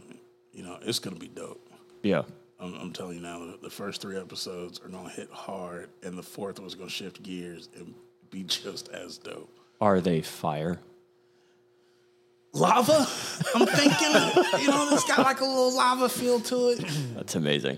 I think you guys just answered my the last question that I was planning on asking. I'll go ahead and ask it anyway to see if there's any way that you guys kind of want to, I don't know, restate it. Um, Kim and the kids are outside, Okay. ready to come in. I think I told her to come in just to I mean, it's totally fine. This is a, this is a, this is a small town operation. We don't, we're not doing a bunch of stuff there. But Christopher, I like what you said at the end there about like t- challenge what we say, take it with a grain of salt, come with questions, ask your own questions. They Right. can reach you guys. I would imagine you'll have a way to reach out. The website, I know that they can ask questions. People can ask questions. Yep, at the website, or you can find us on uh, Facebook.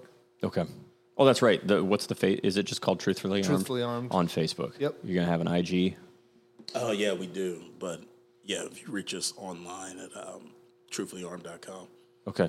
Perfect. And then, like you said, Facebook. There's an Instagram, and we have Twitter. oh, so- yeah. I haven't been on Twitter since I don't know. It's been a while. Yeah, or send us an email. Is it just Truthfully Armed on Twitter? I don't know how to. Yeah, Okay. Okay. yeah, or send us an email at redpill at truthfullyarmed.com. S- Uh, redpill at truthfullyarmed.com. That's an actual email that people can email you. Yeah, Cool. Okay. and we love getting those. So the uh, the last kind of question is like so from the perspective of somebody who is not a Christian and maybe a perspective of somebody that is a Christian and they hear what we've even talked about and there's just been like from a non-Christian perspective like this is this just sounds like too much what would you maybe how would you address it if they were here and they were like man I just I don't know I don't know They were like, what?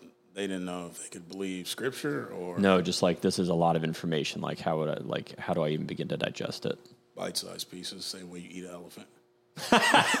I like that. But I mean, they're absolutely right, and I think part of the misnomer is that people might look look at us and assume that we didn't have to go through these same steps. Good point. You know, I, I can't speak for Christopher, but I'm I'm not that bright. Just we lad, It's been a process. right? I, I, I don't have the huge memory quotient and all, and all of that. This, you know, I didn't come pre-programmed like Neo.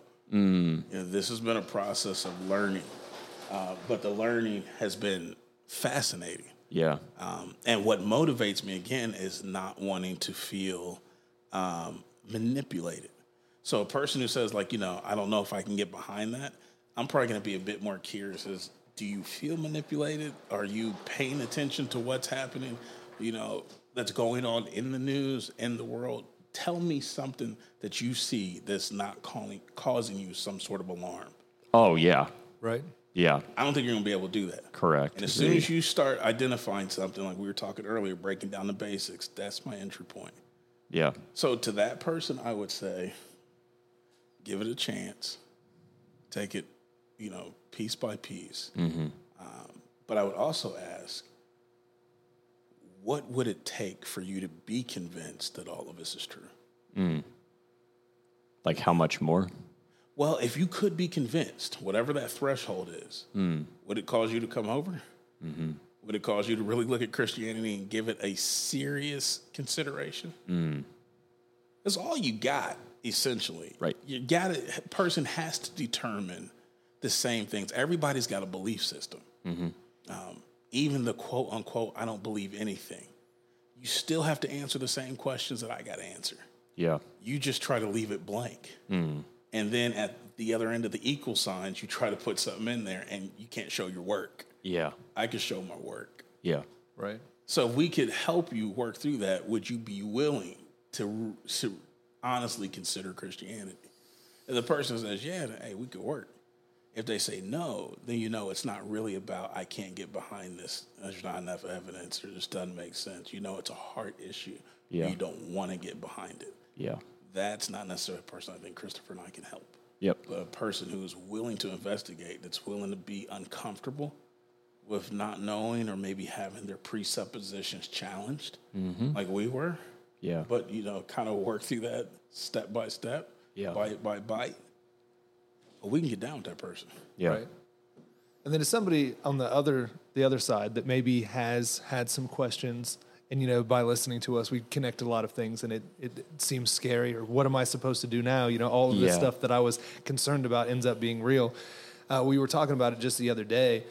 And if when you first wake up, you don't just go running across the room, you know, to start your day. You know, one of the first things you do to waking up is, is to get oriented. So there's a lot of information that we're bringing to the table, a lot of things to consider. Um, the key thing is to just move slow, be oriented, and and and you know be able to put together a plan uh, after that. But there's no reason to listen to us and get scared and just you know turn into a fanatic all of a sudden because I mean some of the stuff is scary when you look at it. Yes. You know when you start dislodging the lies that we believe for a long time, it's uncomfortable. But just deep Yes. breaths. Uh, we can trust in Jesus, and uh, we'll we'll make this work. It is an abyss. I like how you said that. I like how you said that. Um, last question. What's the point? Has the Megan effect. The Megan effect. Yeah, we, there's this thing that we got that's called uh, named after our good friend Megan. Uh, that basically is when you you take what you know, and when that collides with the question of how should you live, it produces the Megan effect. Uh, I think the point is exactly what Jesus said, which is to not be deceived. There's no hope if you're deceived you, you can't really i won't say you can't wake up but if you are thoroughly deceived there, there's not hope something has to come along and help you understand what is true Yeah. so the ho- the point is to learn what is true Yeah. so that we can act in accordance with what's right and that is walking in a relationship with christ Right. Yeah. because if you don't you got an enemy that's, that's coming for your soul coming hardcore and he's not playing Right. You can ask what the point is, you know, not you, but you know, a person might ask what the point is flippantly, like who cares? Sure. There are billions of dollars being spent to mold your mind. Somebody cares. Yep. Yeah. They care a lot. And if you don't decide what you will stand for, you will fall for anything. Yeah. You will be a statistic on, on a lab report somewhere. yeah. Why it matters and what's the point is that the person that's asking that question is who matters. That's the point. Yeah. Yeah, because ideas are powerful. I mean, we can look at the last two years and just a shifting in, in everyone's comfortable ideas. We have suicides, uh, drug abuse, domestic violence, everything is through the roof. And, Yep. and, and whatever pandemic we're suffering is not causing people to be violent and, and overuse drugs. You know, the ideas that are being that have been expressed and the ones that have been dislodged in this is causing catastrophic effects in people that aren't well grounded or don't think that there is hope. So, you know, we're truthfully armed and we say that we're here to arm you with truth. But truth isn't just an accumulation of facts. Right. Truth is found in a person, and that person is Jesus Christ. And it's just as uh, I like that. That was good. and, and having a relationship with that person is important. You know, you can look statistically, you know, who your friends are makes a huge impact on, on who you become. Your relationship to your father and your mother makes a huge impact on who you are. So, is it at least possible that a relationship with the creator of the universe might have a huge impact on who you are and the direction of your life? That's great. Very well said. Well, I could probably sit here asking you guys questions all for the rest of the day, but Okay, go ahead. What's your next one? but we are definitely at time. So, and Kim is back with the kids. So, yes, if you didn't pick up on it, Kim had to leave to go get our children because we live a normal life and we have children. And the house did not burn down. The house did not burn down. You guys had some leftover pizza. It's been a great day. For sure. Um, thanks for coming on again, guys. Look forward to Thanks for having having you. us. Really looking forward to the launch of uh, Operation Red Pill soon. Oh, yeah. We will be looking for it. So, thanks again, guys, for coming on. We'll see you next time. Absolutely, man.